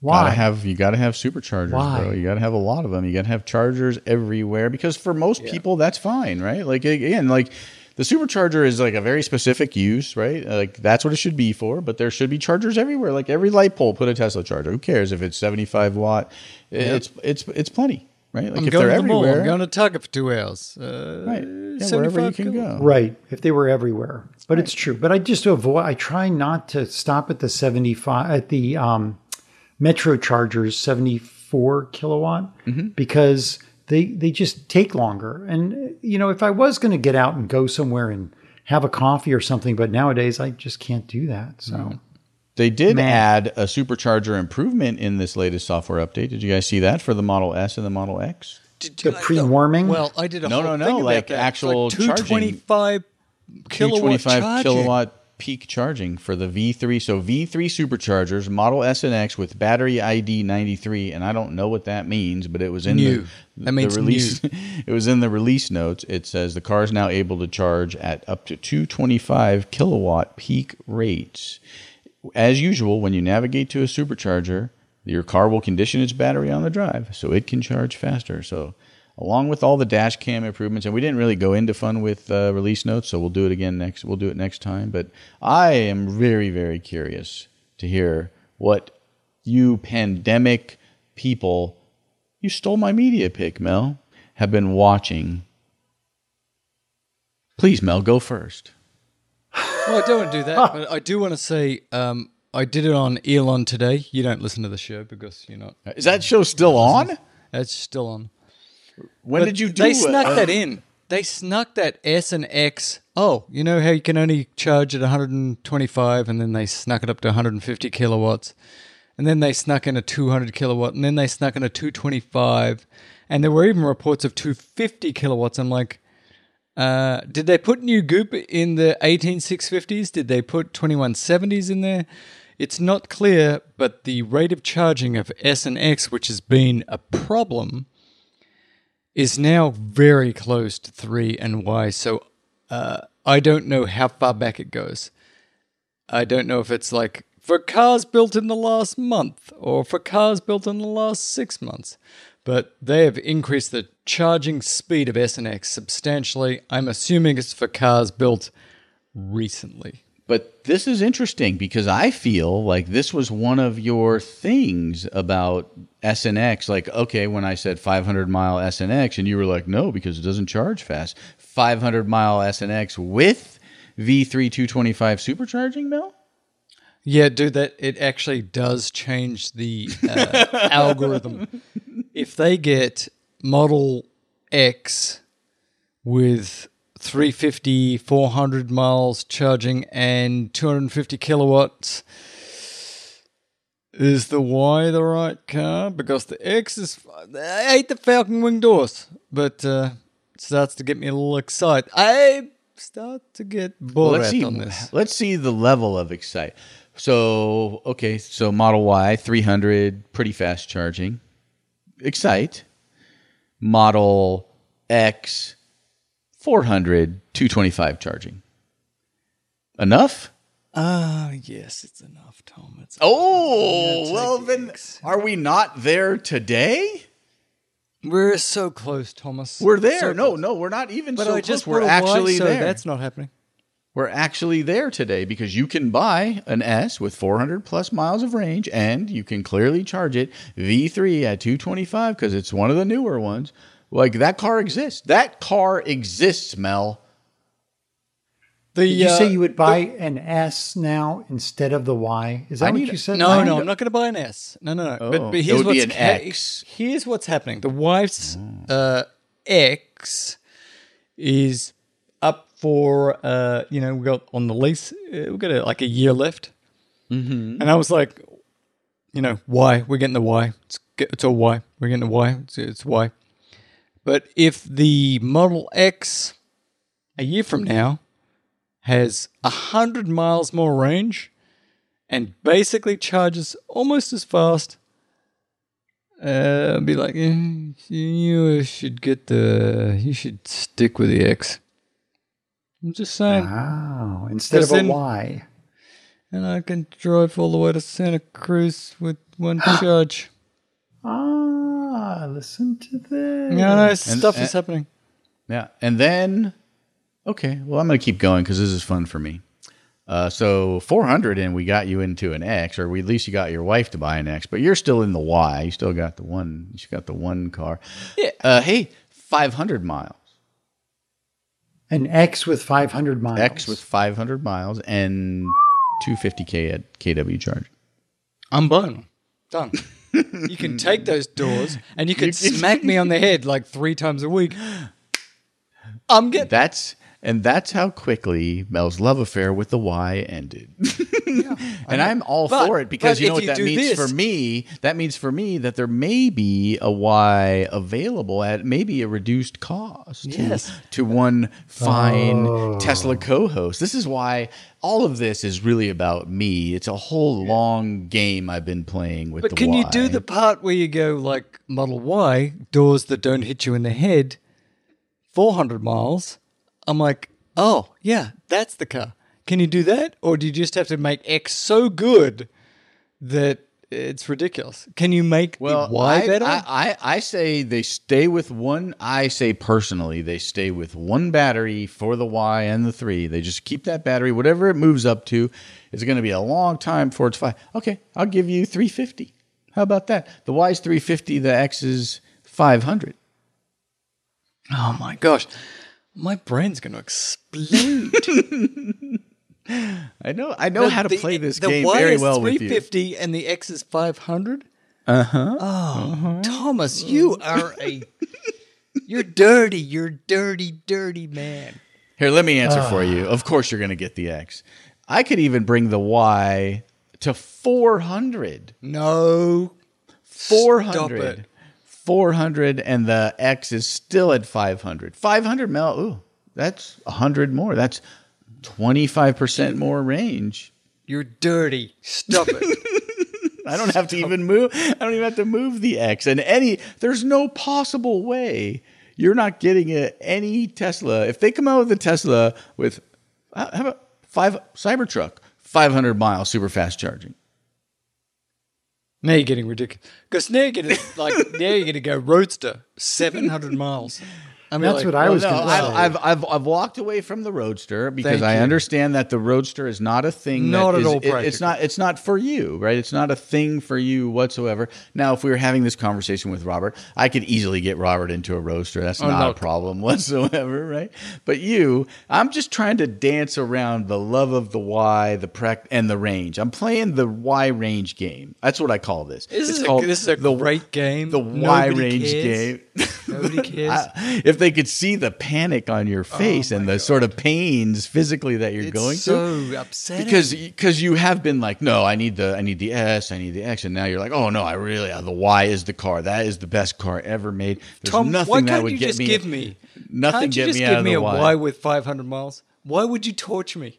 Just give me a Y okay with 500. how about this you have a Y with 500 miles fast charging you have an X with 650 miles Uh, why? Done. Done. no We've reached the point where I can't drive all day at 70 miles an hour without exploding my bladder. We're done. okay how about X 600 miles 500 kilowatt charge Oh, damn you. damn you to hell. I could do this all day Well, all I can say is it's been two hours. It's been a lot of fun listening to you guys just yammer on endlessly. And I have no media pick this week because I've been working and uh, focusing on other stuff. I did finish the the Kim Stanley Robinson book, New York 2040. And Mel, I'll, I'll I'll tell you, you you got to get that thing Is it good? it it's like his other books it's like hard to get into it like i because i started it i don't know six months ago and put it down and now that i finished it i was like damn i wanted this to keep going it was it was It's very very, good. the, his books are very uh, meaty. They're Yes. very science based. They're very. So all right, I'm going to try that. I'm uh, I'm reading right now. Well, I'm reading some stuff that's anti-Trump and stuff, but yeah. shocker Mary Trump's book maybe I'm actually uh, redoing the Foundation series from Isaac Asimov because I know that's coming to Apple's. Uh, so I'm getting back into that. But my media pick is Greyhound. Tom Hanks. good. So good. And I know, and so there's an interesting thing here. So there's a lot of um, Navy officers and stuff, and historians are saying this is not realistic.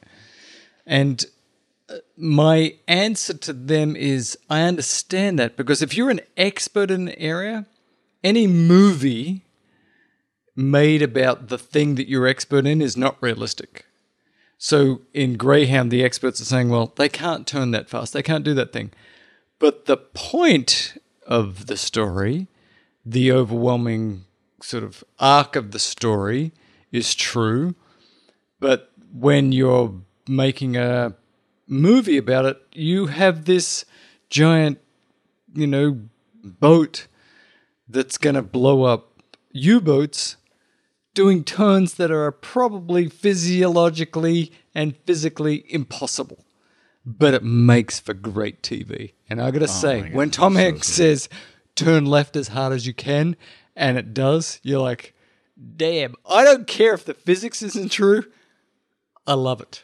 Yeah, That's it's a- intense. it's cla- oh, it's like it's it's in the Atlantic, but it feels so claustrophobic, right? It feels like such closed quarters, right? All this stuff is happening in like no space at all, and hmm. and they're like passing within meters of U-boats. There's U-boats on both sides of the ship. Like it is just so well shot. It is so well done. He is just very intense, and it's like the it, and and then on top of it you have this whole like this is the first battle like this is the first his first tour is this one crossing this first crossing and all of that that's involved in it. And there's all these interpersonal relationship things that happen and it's just so good. It's so good for an Apple TV like movie like amazingly well done. And you read about like, okay, there were these convoys of boats that went from America to mm-hmm. England, and I'm like, and then they show for the first time I've ever seen really well done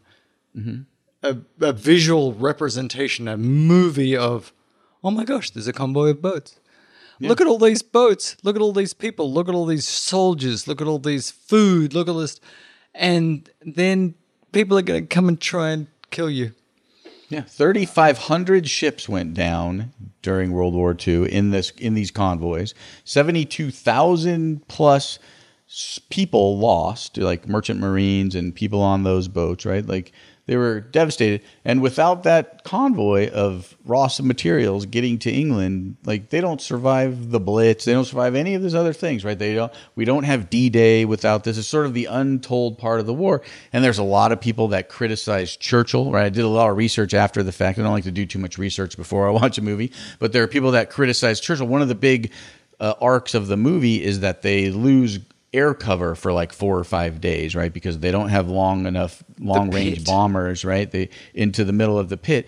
But a lot of that they blame. Some people blame Churchill for not releasing bombers to that that he had that could have potentially done that. There's a lot of back and forth, and you can read about it. It's very fascinating. There's a lot of historians that argue that he did exactly the right thing, and that, that at the time, you know, he did what he had to do, and basically they didn't have the planes at at a certain part, but just just so well done. That the movie is just like it's emotional. You're in it from the beginning to the end like just beautifully shot uh, just really well done.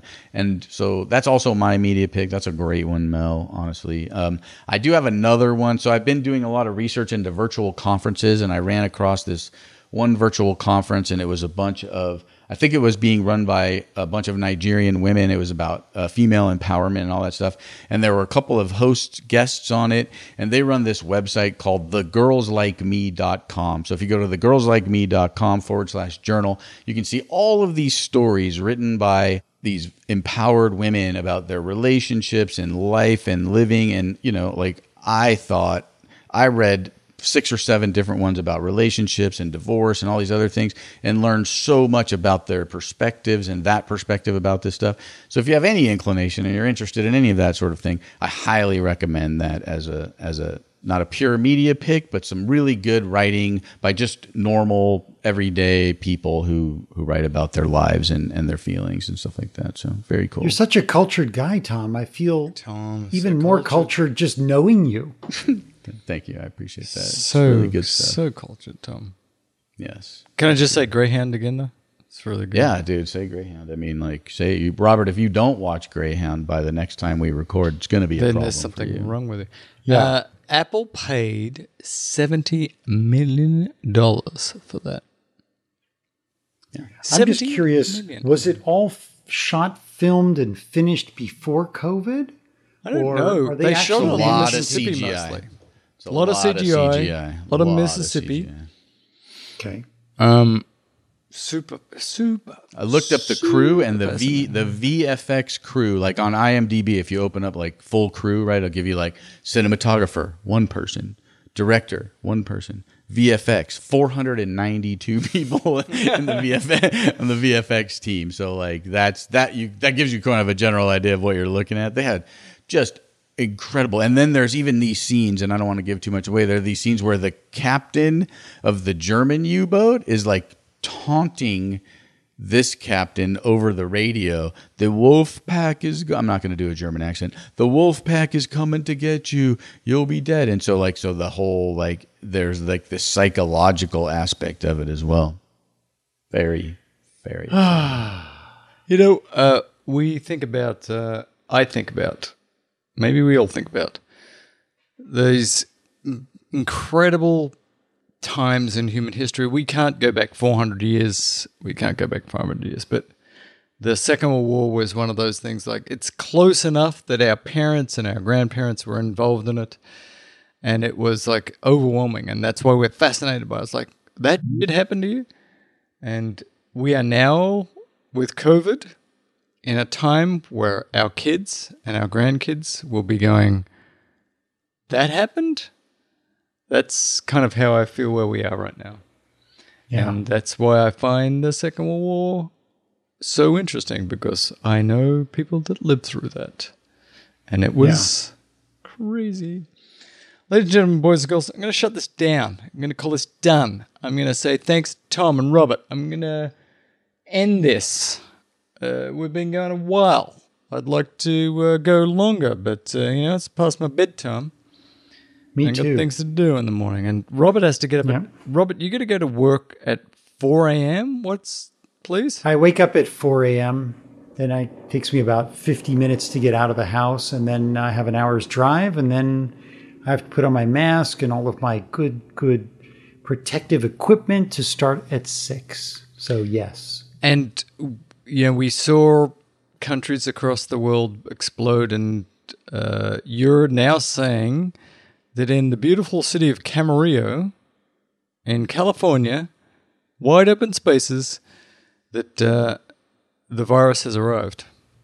It's actually Oxnard that's the big hotspot, and it's uh, it's also related to a lot of um, the way people live. So there's a lot of congested living among people who are either not documented or not wealthy, and so there's been a couple of massive spreads going on there, where like you know 120 people turn positive, and uh, and then it just leaks out into the rest of society. So, you know, it's sort of like one of those jabs when people say, oh, it's over there. It's not going to happen to me. But if we don't take care of all of us, the most vulnerable among us, in addition to those of us who have wealth and education, the like I said, the COVID virus is sort of like the honey badger. It don't care. It don't care. It's coming. It's coming. No matter what, it's going to get you. That's the honey badger.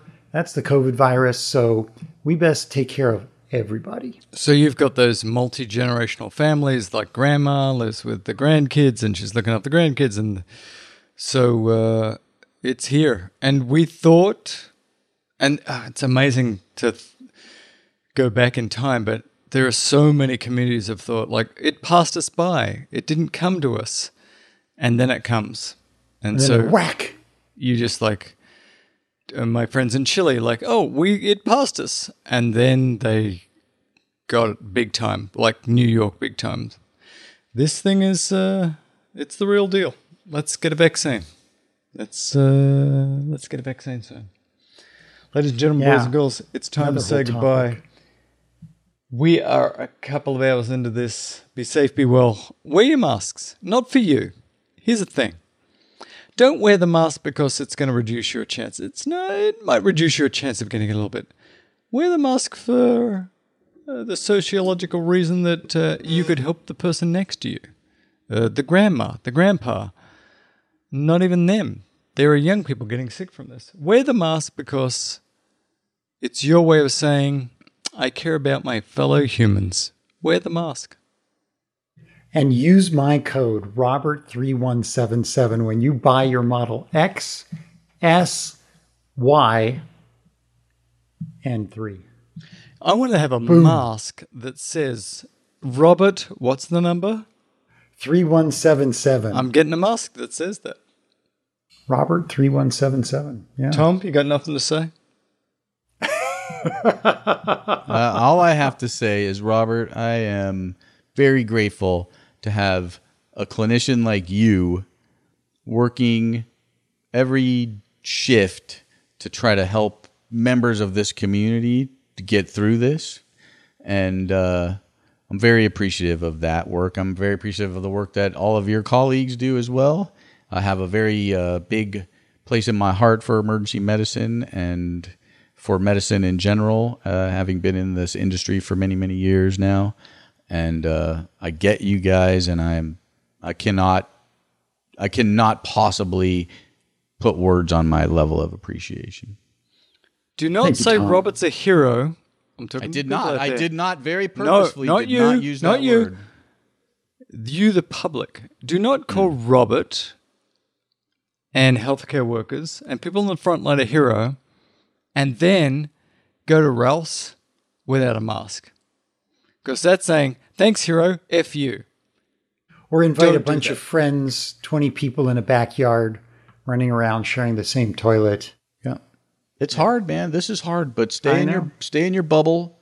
Wear a mask. It's not as hard. I'll tell you this. It's not that mask, hard. Wear a effing mask. A mask does not hurt as much as a a tube does. Yeah, uh huh. and the mask you're wearing is a flimsy little thing, and the one that Robert has is ripping up his face and his ear balls. Wear a mask. He can't even have a beard. Poor guy. Yeah, I I, don't have a beard anymore. It's crazy. I've been shaven. I got a spot on my chin. I keep kind of shaving too close. Oh, it's upsetting. I look forward to having a beard. Oh boy, do I. Ladies and gentlemen, boys, go. we're done. Peace out, boys. Sleep well. Thanks. Ciao.